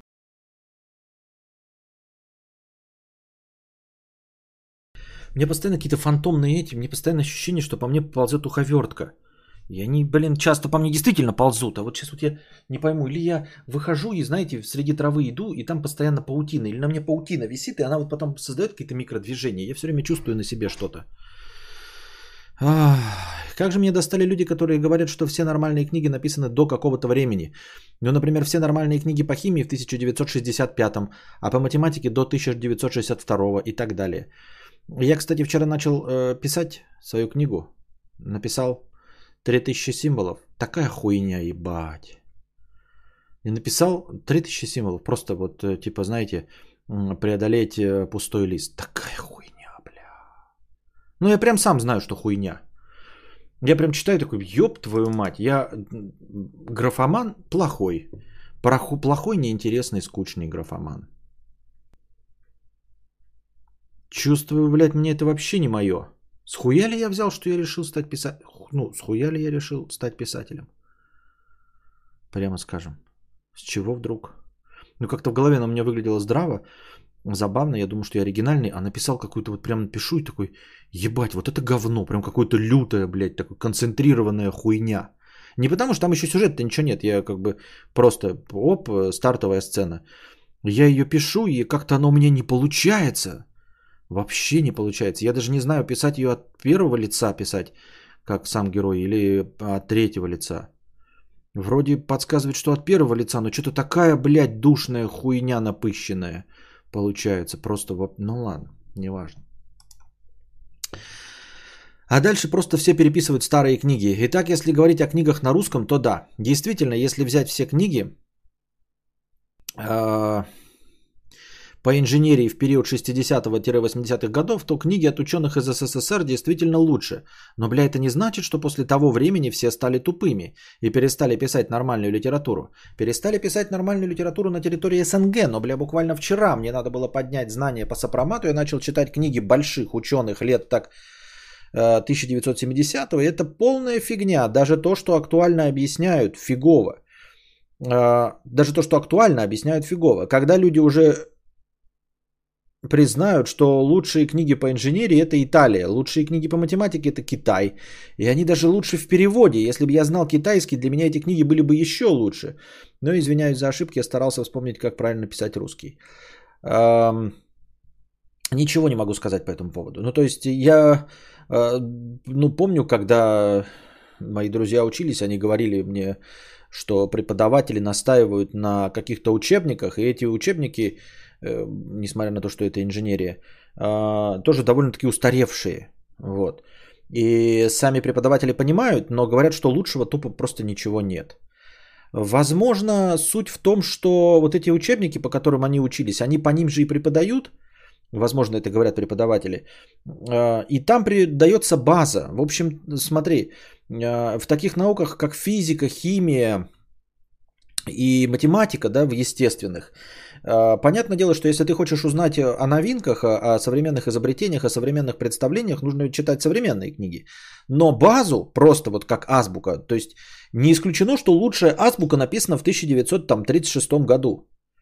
И, в общем-то, в этой азбуке ничего добавлять и не надо. Мама мыла раму, остается мамой мыла раму. И тот же самый алфавит АБВГД до, до, до, твер, до буквы Я, он остается тем же самым. И поэтому ничего удивительного, что признанный учебник, по которому сами преподаватели обучались, а, они же по нему же хотят и преподавать, потому что ну, он им понятен был. И зачем а, от добра добра искать? То есть, может быть, все связано именно с этим. Потому что в университетах и где бы ты вот не читал вот эту всю э, учебную литературу, а, тебе преподают именно азы. А вот то, что ты дальше будешь делать, ты уже должен сам придумывать. И ты уже должен читать э, специализированную литературу, статьи и, в общем-то, писать сам. Научные исследования. А научные исследования – это уже узконаправленная литература, когда человек обладает э, определенными знаниями. То есть там не нужно э, ну, грубо говоря, когда ты читаешь «Войну и мир», в начале «Войны и мира», «Войны и мира» не надо объяснять, что такое алфавит и как читать по слогам. Понимаешь?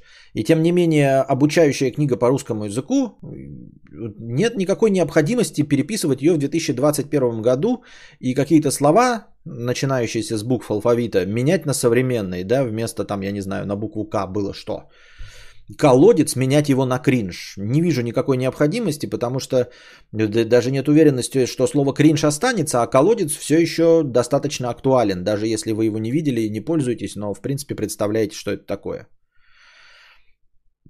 А поэтому я думаю, что когда люди говорят, что лучшие книги по математике, по химии написаны в 65-м, по математике до 62-го, имеется в виду вот базовые знания – которых объясняется, что такое матрица там э, первого порядка. И, в общем, они могут быть действительно прекрасными. И э, в учебной литературе э, можно достичь совершенства, когда, в общем-то, добавить уже нечего. Ну, то есть, если придумано прекрасное определение каким-нибудь автором учебника, да, нет никакого смысла заново выдумывать велосипед.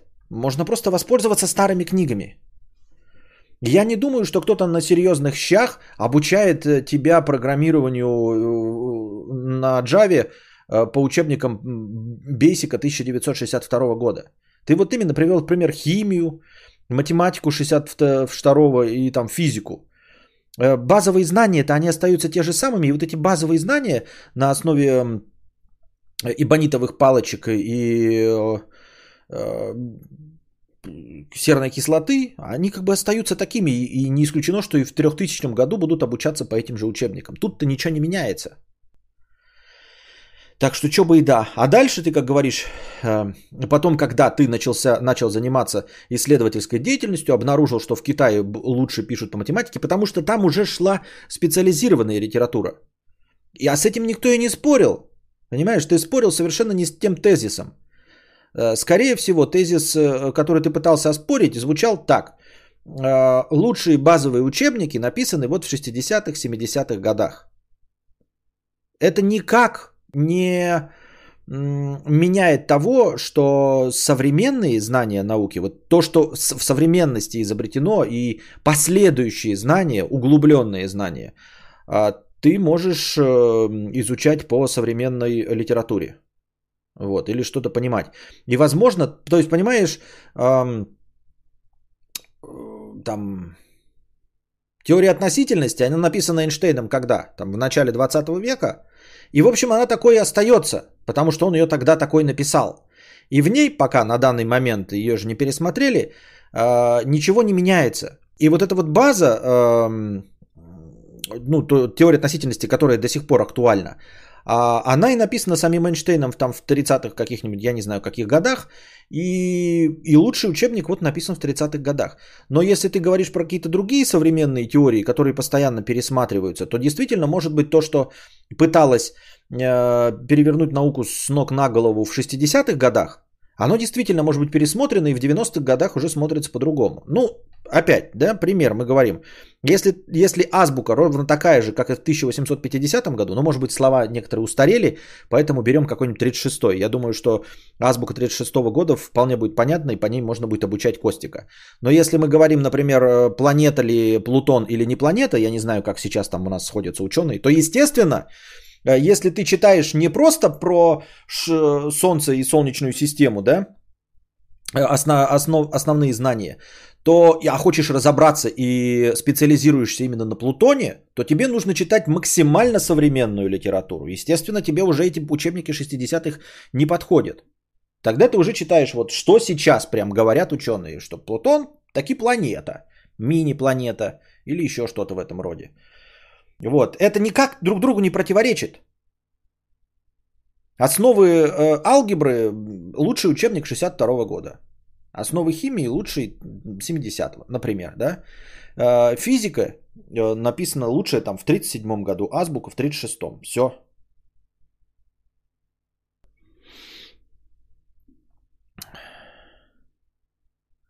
Кость, есть мануалы, как мудрствовать, как намудрировать э, себе такую аудиторию? Какую аудиторию? Которой у меня нет? Которая постоянно от меня уходит? Таких блестящих учебников, конечно, нет. Константин, читал Айн Рэнд? Если да, то как тебе? Читал в сокращении. Эм, не, ну, в смысле, Атланта расправил плечи не в этом огромном двухтомнике, да, или с какие он там томники, в сокращении, без э, вот этих монологов семимину... семистраничных. Такое себе. Очень спорное.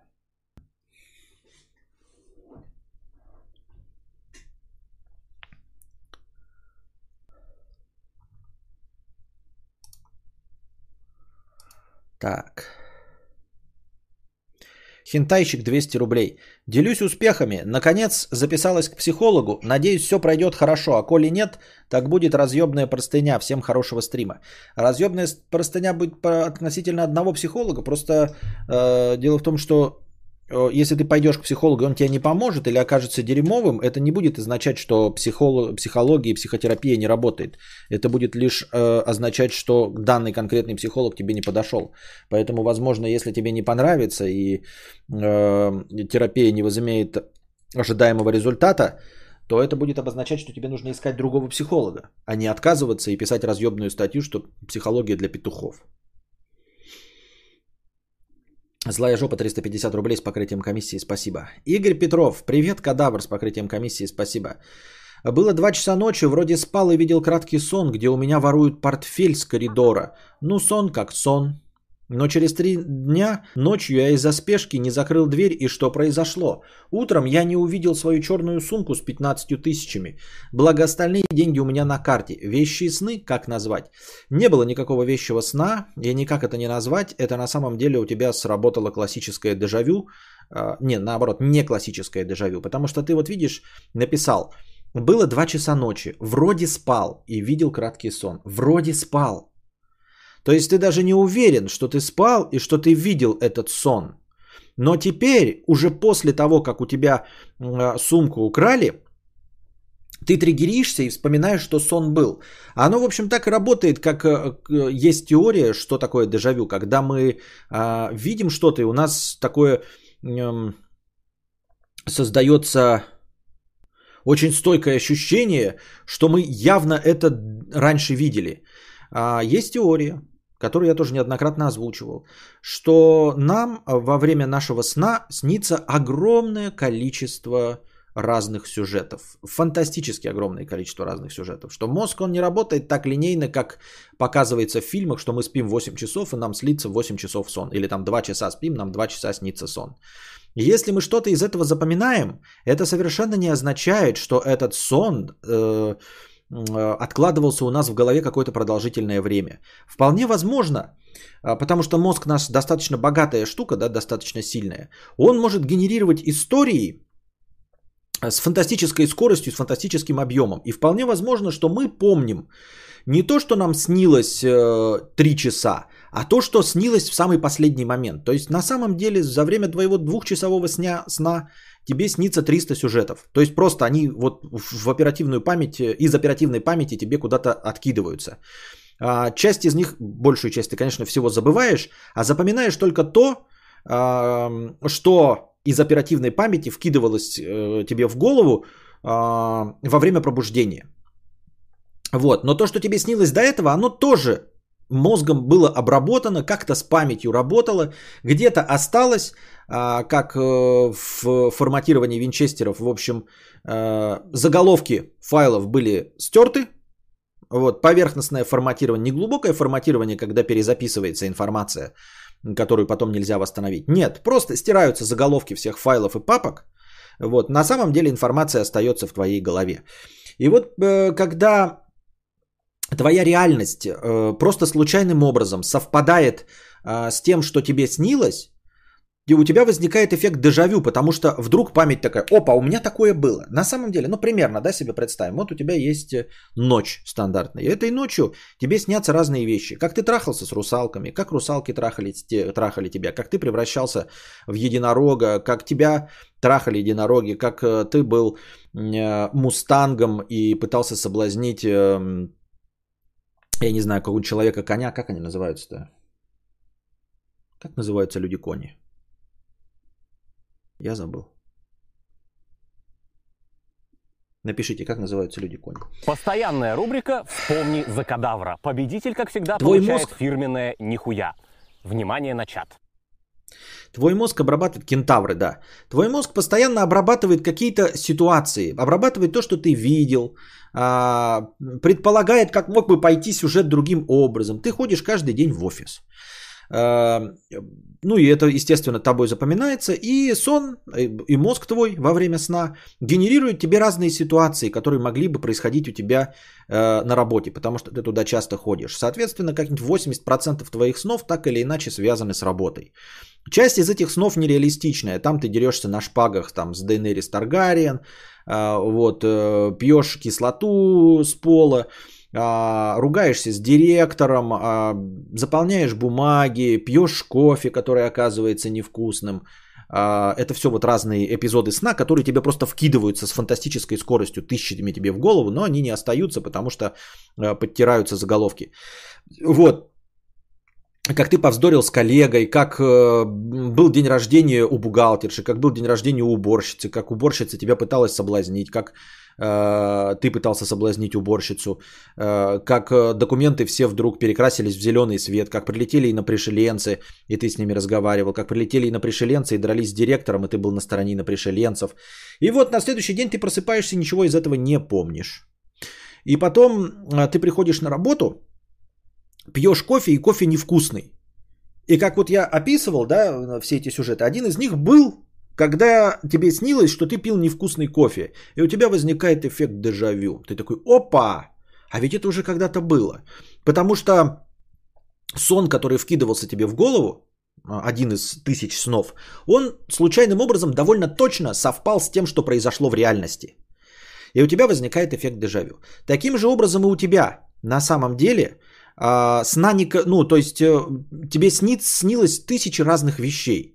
Но какой-то из этих снов просто совпал с реальностью. Потом у тебя значит, э, украли сумку с 15 тысячами, и ты вдруг, как эффектом дежавю, вспомнил, что тебе это снилось. Если бы этого не произошло, ты бы никогда не вспомнил, что тебе это снилось. Понимаешь? Тебе, например, э, ты э, не вспомнил, что тебе снилось, что прилетели на пришеленцы, и ты пил с ними невкусный кофе, потому что этого не произошло. Поэтому это и осталось с подтертым заголовком у тебя в голове. Тебе, э, э, ты не вспомнил, что тебе снилось, э, что на следующий день ты должен был драться на мечах с уборщицей, потому что этого не произошло. А произошло то, что у тебя украли сумку. И вот один из этих вариантов, он в итоге просто тебе вспомнился, и все.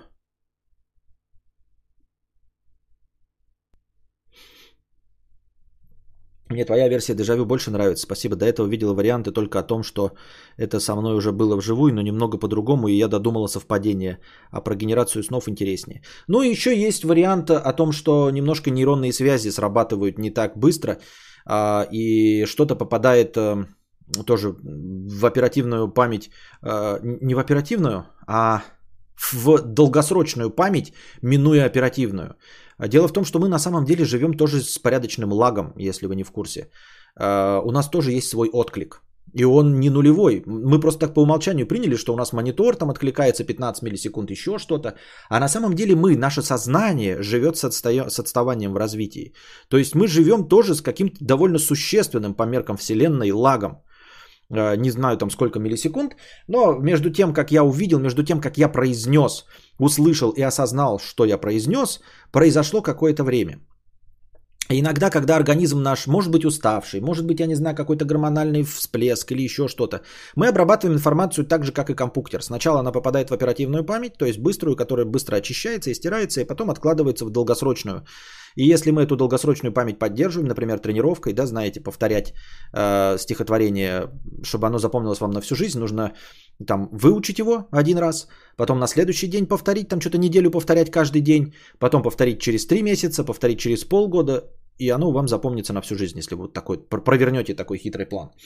А, это вы пользуетесь хитрым чит-кодом, а, не стирать информацию, которой вы пользуетесь. То есть мозг, он в принципе освобождается от того, что вы не используете.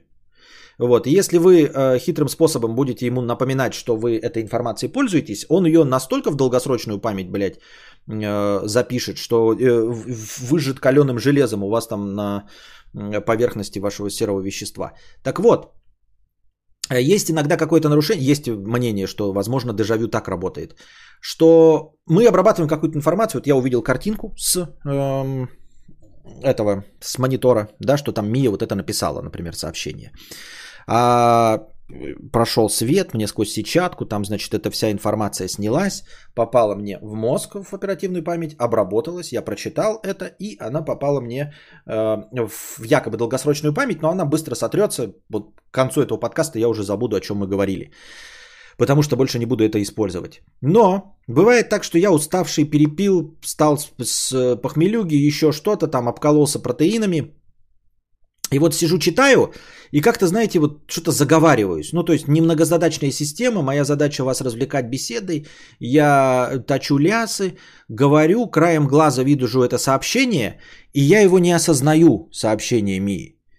И оно проходит мимо моей оперативной памяти, и сразу вот краем глаза я его прочитал, неосознанно. И оно сразу мимо оперативной памяти пролетело в основную память. А потом, когда я останавливаю свою речь, я опускаю глаза и читаю это сообщение. Читаю, а оно, сука, уже совпадает с тем, что у меня записано. Причем записано, это, понимаете, вот это доли миллисекунды какие-то. Но просто та информация уже там содержится, вот. И у нас э, наступает проверка торрента, да? То есть ты э, запускаешь торрент файл, и он тебе говорит, проверяет файлы. И ты такой, ёб твою мать. А у меня этот, оказывается, торрент уже скачан. Вот. И возникает эффект дежавю, потому что это уже было, у тебя в памяти это отложено, а на самом деле оно просто проскочило мимо тебя прямо сейчас. Не когда-то давно, а вот это произошло просто в доли секунды. Да, твой э, вариант меня тоже бесит, а твой мозг просто тупит и лагает. Это бы так работало, если бы я знала, то ли только на пару секунд вперед, а не на минуту. И более каждое действие. Это не похоже э, на мои дежавю. У меня вообще дежавю не бывает. У меня дежавю не бывает вообще никогда. Вот то есть, когда-то было, я вообще, ну, представляю, что это такое, но, наверное, последний раз лет 15 назад было. 10. Вот. Евгений Ю, простыня текста. Брачный договор, ко-ко-ко-ко-ко. Несколько раз подряд встречал среди обывателей такое мнение. Брачный договор легко оспорить, и Семейный кодекс РФ главенствует над договором. Так вот, откройте главу 8 упомянутого кодекса. Законом предусмотрен брачный договор. И более того, когда вы думаете, что неудобно начинать тему о его заключении, изначально росписью в регистрационной книге все равно его заключаете, но на тех условиях, которые предусмотрены законом. То есть не заключить договор при заключении брака не получится – но когда, например, покупаешь вещь в магазине, закон о защите прав потребителей по умолчанию на стороне потребителя. А семейный кодекс как бы говорит, лучше договориться на берегу. Абсолютно не понимаю, как можно не договориться с человеком, с которым уже душа в душу. Что в этом неудобного? А, я думаю, что здесь все легко и просто, не душа в душу. Ну, то есть для разных людей душа в душу это разные вещи. Вот. Э, это твой вопрос, как это можно не договориться, а это точности так же, как, а как это можно, вот я хочу обма- обмазываться говном, как это можно не предложить э, своему любимому мужчину, мужчине на меня покакать? Ну, ты можешь, вот ты влюбился в женщину, да, ты хочешь провести с ней э, всю свою жизнь, и э, в общем, ты готов отказаться от своих извращений, лишь бы вот жить с ней, да, поживать, добра наживать, там детей и прочие э, кадиллаки Escalade покупать. И ты такой думаешь, а вот это вот извращение может ее отпугнуть. И ты не рискуешь и, и, и не, не говоришь ей о своем извращении, да, например. И точности так же и здесь э, работает. То есть можно быть действительно душа в душу с человеком но при этом о каких-то, какие-то темы не затрагивать все равно. Потому что на самом-то деле, каковы бы мы ни были, как, как бы мы ни были искренни, мы все равно играем роли, как это пафосно звучит. Мы все равно, э, вся наша жизнь театр, а мы в ней актеры. Настоящих нас не видит никто. Возможно, мы даже сами не до конца осознаем себя настоящих. То есть при любой самой открытой искренности все равно есть что-то, а, чем мы не делимся. Вот, и это норма. Такова психология человека. То есть мы э, все равно хотим выглядеть лучше, чем мы есть. Я просто не понимаю иногда вот это лицемерие, когда говорят быть такими, как все, но на самом деле никто не такой, как... Ой, быть так, таким, какой ты есть. На самом деле никто не такой, какой он есть. И никто не способен выдать честную картинку самого себя. До самого конца, абсолютно до последней капли, никто не способен выдать картинку честного самого себя. Поэтому мы э, в любом случае э, с разными целями, но так или иначе играем, отыгрываем какую-то роль. Люди посвободнее, которым полегче жить, они ну, приближаются к тому, что у них есть в голове. Э, кто-то, кто подальше от всего этого, э, кто полицемерней, у того может там вообще очень сильно не совпадать то, что у них в голове на самом деле происходит, с тем, что они произносят и что они делают, и как поступают. Но стопроцентного совпадения нет ни у кого. Никогда, ни при каком раскладе. Вот. Потому что в нашей голове все равно роятся мысли, а, от которых мы отказываемся. Мы все равно находимся вот в этой настоящей философской литературной борьбе с, сами, с самими собой каждую секунду. И то, что у нас возникают какие-то болезненные, возможно, маниакальные мысли в какое-то мгновение, это норма. Мы с ними боремся, но мы не можем их постоянно озвучивать и не должны их озвучивать. Мы, она у нас возникла, эта страшная мысль. И мы тем и человеки, что пытаемся от нее избавиться, что становимся э, социальными сущностями. Что мы не потакаем полностью своим низменным животным желаниям, которые возникли здесь и сейчас. Именно это и делает нас человеком. Потому что если бы мы действительно были искренними, то вот я просто сейчас сидел и начал бы срать просто. Просто начал бы срать, потому что я хочу срать. Но я себя сдерживаю какие-то доли секунды. Я это не озвучиваю. Хотя, казалось бы, это не сильно, может, вас и напугает. Но это не нужно. Потому что я хочу говорить вам, я не хочу, чтобы вы знали, что я срать хочу. И это, э, ну, так кажется поверхностным и кажется э, совсем незначительным, но даже в таких мелочах мы, тем не менее, остаемся людьми, я не показываю вам, как капает из жопы мое говно. Ну, грубо говоря, я просто эти примеры привожу. Я не хочу, чтобы вы видели, как у меня капает. Но суть в том, что я же сдерживаюсь и остаюсь человеком. Именно, именно поэтому.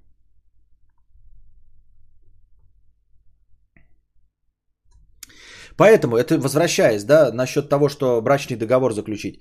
А, мы просто не все озвучиваем, не все, что, не все, что можно, не все, что нужно, не все, что хотим. Мы боимся потерять людей, это тоже норма. Ты понимаешь, что вот этот человек тебе нравится и в этом, и в этом, и в этом, и в этом. Ну вот как-то ты упустил момент сказать ему про что-то, да, про то, что тебе нравится. И ты боишься его отпугнуть. Ну потому что действительно ты готов отказаться от э, вот этих того, что тебе нравится, э, за плюсы, которые дает тебе общение с этим человеком.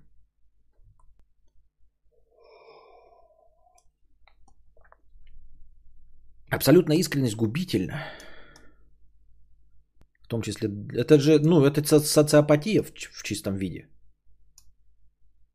Не скрывать и говорить то, что ты думаешь, то, что есть на самом деле, это социопат. Это ты, значит, не можешь взаимодействовать. Э, социум, взаимодействие с обществом, это э, подчинение правилам общества в том или ином виде. Не можешь подчиняться, ты социопат. Такие вот дела. I kissed the girl and I like it.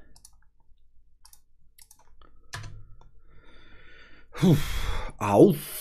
Значит, это. Тут какой-то один известный товарищ любил прыгнуть с вышки и в воздухе вертелся, как волчок. А, кинул говна на вентилятор, сказав, что криптовалюты это шляпа. И не кто-нибудь, если бы сказал Константин Кадавр, а он это говорил миллиард раз, то кто бы его слышал, нахуй бы он кому нужен. Крипто, криптоаферы, криптовалюты – это аферы богатых людей для ухода от налогов и получения прибыли от отчаявшихся. Это сказал создатель той самой Dogecoin. Это миметичный с собачкой. Джексон Палмер в серии постов в Твиттере объявил, почему никогда не вернется к криптовалютам и их обсуждению – Оказывается, Dogecoin создана в 2013 году. Я думал, этот мимасику-то там э, от силы лета 3, от силы с 2017. А они, кажется, Dogecoin уже от мимаса назвали в 2013 году. В общем, он от всего этого давно отказался а, и сказал, что не будет говорить о криптовалюте и решил подытожить это все серией твитов, э, все свое мнение насчет криптовалют. Мне я вообще в криптовалюты как бы так чисто не верю, но кто я такой, чтобы не верить, да? По доктрине Моргана мы Просто пытаемся воспользоваться тем, что есть, во свое благо. Верим мы в это, не верим. Главное получить с этого профит. Но тем не менее, а, вот создатель одной из самых известных, пусть и миметичных криптовалют, считает, что криптовалюты это говно. Меня часто спрашивают, вернусь ли я к криптовалютам или начну ли снова регулярно делиться своими мыслями на эту тему. Мой совет искреннее нет. И чтобы не повторяться, я здесь кратко поясню почему. После многих лет изучения я считаю, что криптовалюты это по своей сути правая гиперкапиталистическая технология, созданная в первую очередь для увеличения благосостояния ее сторонников за счет сочетания уклонения от уплаты налогов, ослабления регулирующего надзора и искусственно созданного дефицита. А ведь похоже на правду. Ну то есть я бы, конечно, не стал так говорить, что это прямо хитрожопые богачи придумали. Но сейчас захватили богачи, да. И обогащаются а на этом богачи. И будут обогащаться богачи, а нищие будут беднеть. То есть это вот, как он называет, это гиперкапиталистическая технология, так и есть.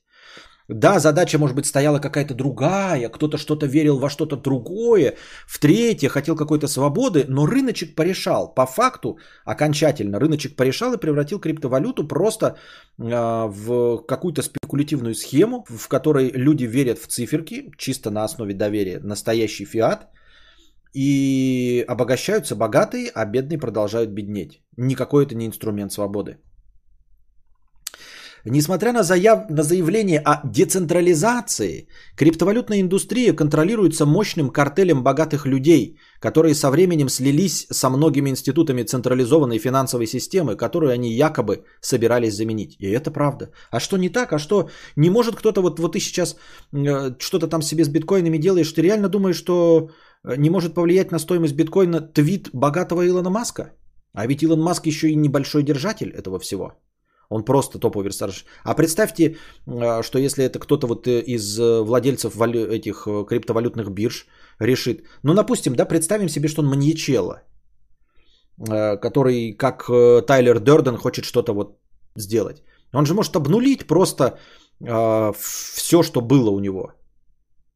Ну, то есть, это я к тому, что все, что есть на криптовалютной бирже, да, э, взять, послать на вот эти, как эти нулевые кошельки, когда ты просто сжигаешь. И таким образом что сделать? Ну, во-первых, с одной стороны, вроде бы повысить мгновенную стоимость этой валюты, да, если ты изымешь из рынка сразу несколько сотен тысяч биткоинов. А во-вторых, э, ты пошатнешь систему, если ты удалишь биржу.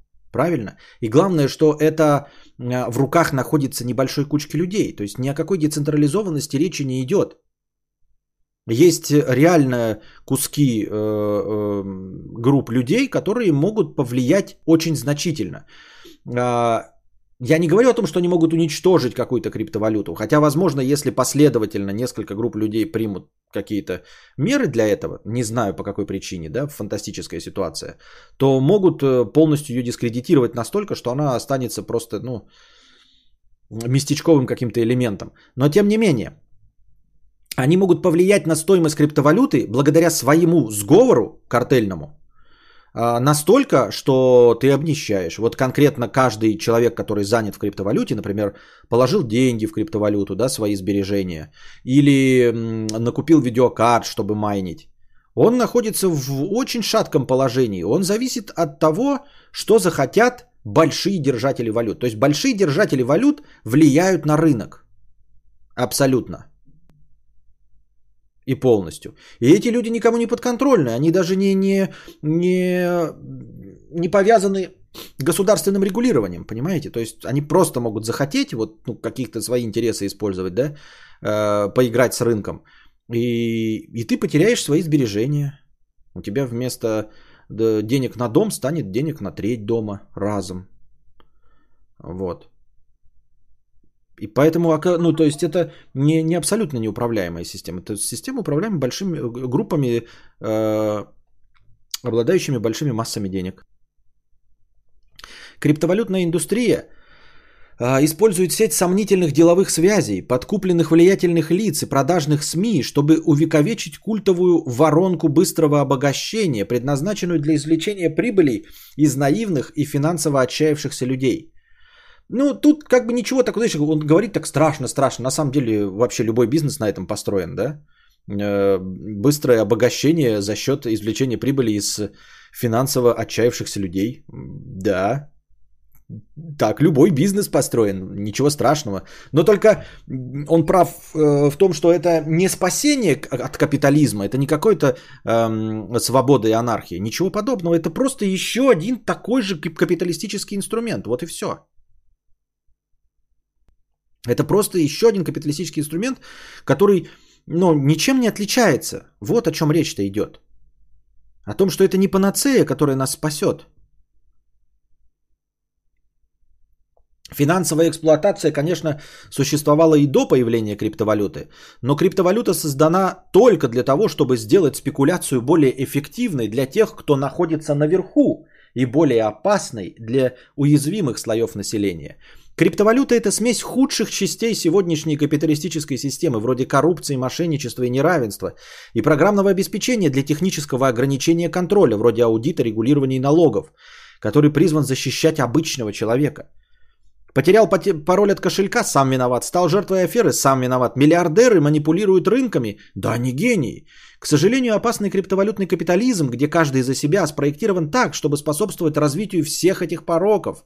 Но в наши дни даже самая скромная критика криптовалют вызовет клевету от влиятельных фигур, контролирующих отрасль, и гнев розничных инвесторов, которые купились на ложное обещание стать однажды очередным миллиардером. Добросовестное обсуждение практически невозможно. Потому я просто больше не участвую в публичном обсуждении криптовалют. Это не согласуется с моими убеждениями. У меня нет сил пытаться обсудить это с теми, кто не желает вступать в аргументированный разговор. Я аплодирую тем, у кого хватает энергии задавать неудобные вопросы и смотреть на тему через призму строгого скептицизма, которому должны подвергаться все технологии. Новые технологии могут делать мир лучше, но не в отдельности от присущей им политики или социальных последствий. Вот, там, кстати, в комментах сразу же э, на него же наехали, хотя в комментах я имею в виду русскоязычных, о которых он даже не в курсе дела. Я все же думаю, что договор необходим. С одной стороны, обнажаешь свои страхи, с другой страхи становятся беспочвенными. Но спасибо за ответ. Не, ты почему говоришь, но спасибо за ответ, как будто бы я этому противоречил. Я отвечал на твой вопрос, почему люди просто не открываются, почему э, это считается какой-то табуированной темой. Вот и все. А я-то согласен с тем, что э, договор необходим. Вот, и я всеми руками только за и хлопаю в ладоши, голосую за то, чтобы э, брачный договор стал ну, распространенным явлением, обязательным, я бы даже сказал, явлением, чтобы все о нем знали, и он стал настолько обычным, что это никого бы не смущало. Как покупка колец, в общем-то, Никого же не смущает, что там люди должны купить друг другу кольца, потратить деньги какие-то на эти кольца, эти кольца надеть. Какой в этом весь всем смысл? Ты просто заставляешь другого человека потратить на какую-то бездумную безделушку деньги. Вот. Но это стало настолько обыденностью, что никто даже не задумывается об этом. Правильно? Что мы должны обменяться какими-то подарками. Вот ты дружишь с каким-то человеком, вы обязаны обменяться с ним подарками? Нет, не обязаны. Правильно? Вот ты подружился с товарищем, вот, и что такое, ну вот в знак нашей дружбы ты потрать 5000 на игру мне на Sony PlayStation, а я тебе на игру на Sony PlayStation потрачу 5000. Нет такого, и никто об этом не говорит. А здесь это настолько стало обычной вещью, что даже никто не задумывается, даже самые нищие слои населения не ставят это под вопрос. Поэтому брачный договор, он тоже может стать такой же обыденностью и нормой. Если только кто-то проведет вот рекламную кампанию от этого всего телодействия. Вот и все. Я так думаю. Когда заходит тема о криптовалютах, я готов в передаче Познера, где он путешествует, смотреть вместо этой духоты. А что ты говоришь? Передачи Познера я готов смотреть вместо чего угодно, потому что они охуительные и интересные. Не чисто, блядь... Будьте здрасте. Но на самом деле я все это прочитал просто, оно не настолько важно. Важно, что э, один из пионеров криптовалюты э, критикует ее. Вот о чем речь. Все, дорогие друзья, на этом мы заканчиваем сегодняшний подкаст. Он получился каким-то рваным из-за интернета, из-за того, что я тоже уставший. Но все равно надеюсь, что вам понравилось, дорогие друзья. А, приходите завтра, приносите ваши добровольные пожертвования, кидайте в межподкасте. Не забывайте подкидывать можете через Телеграм, если вы иностранец. А пока держитесь там. Вам всего доброго, хорошего настроения и здоровья. Все, народ, мудрец заебался. Сушите весла.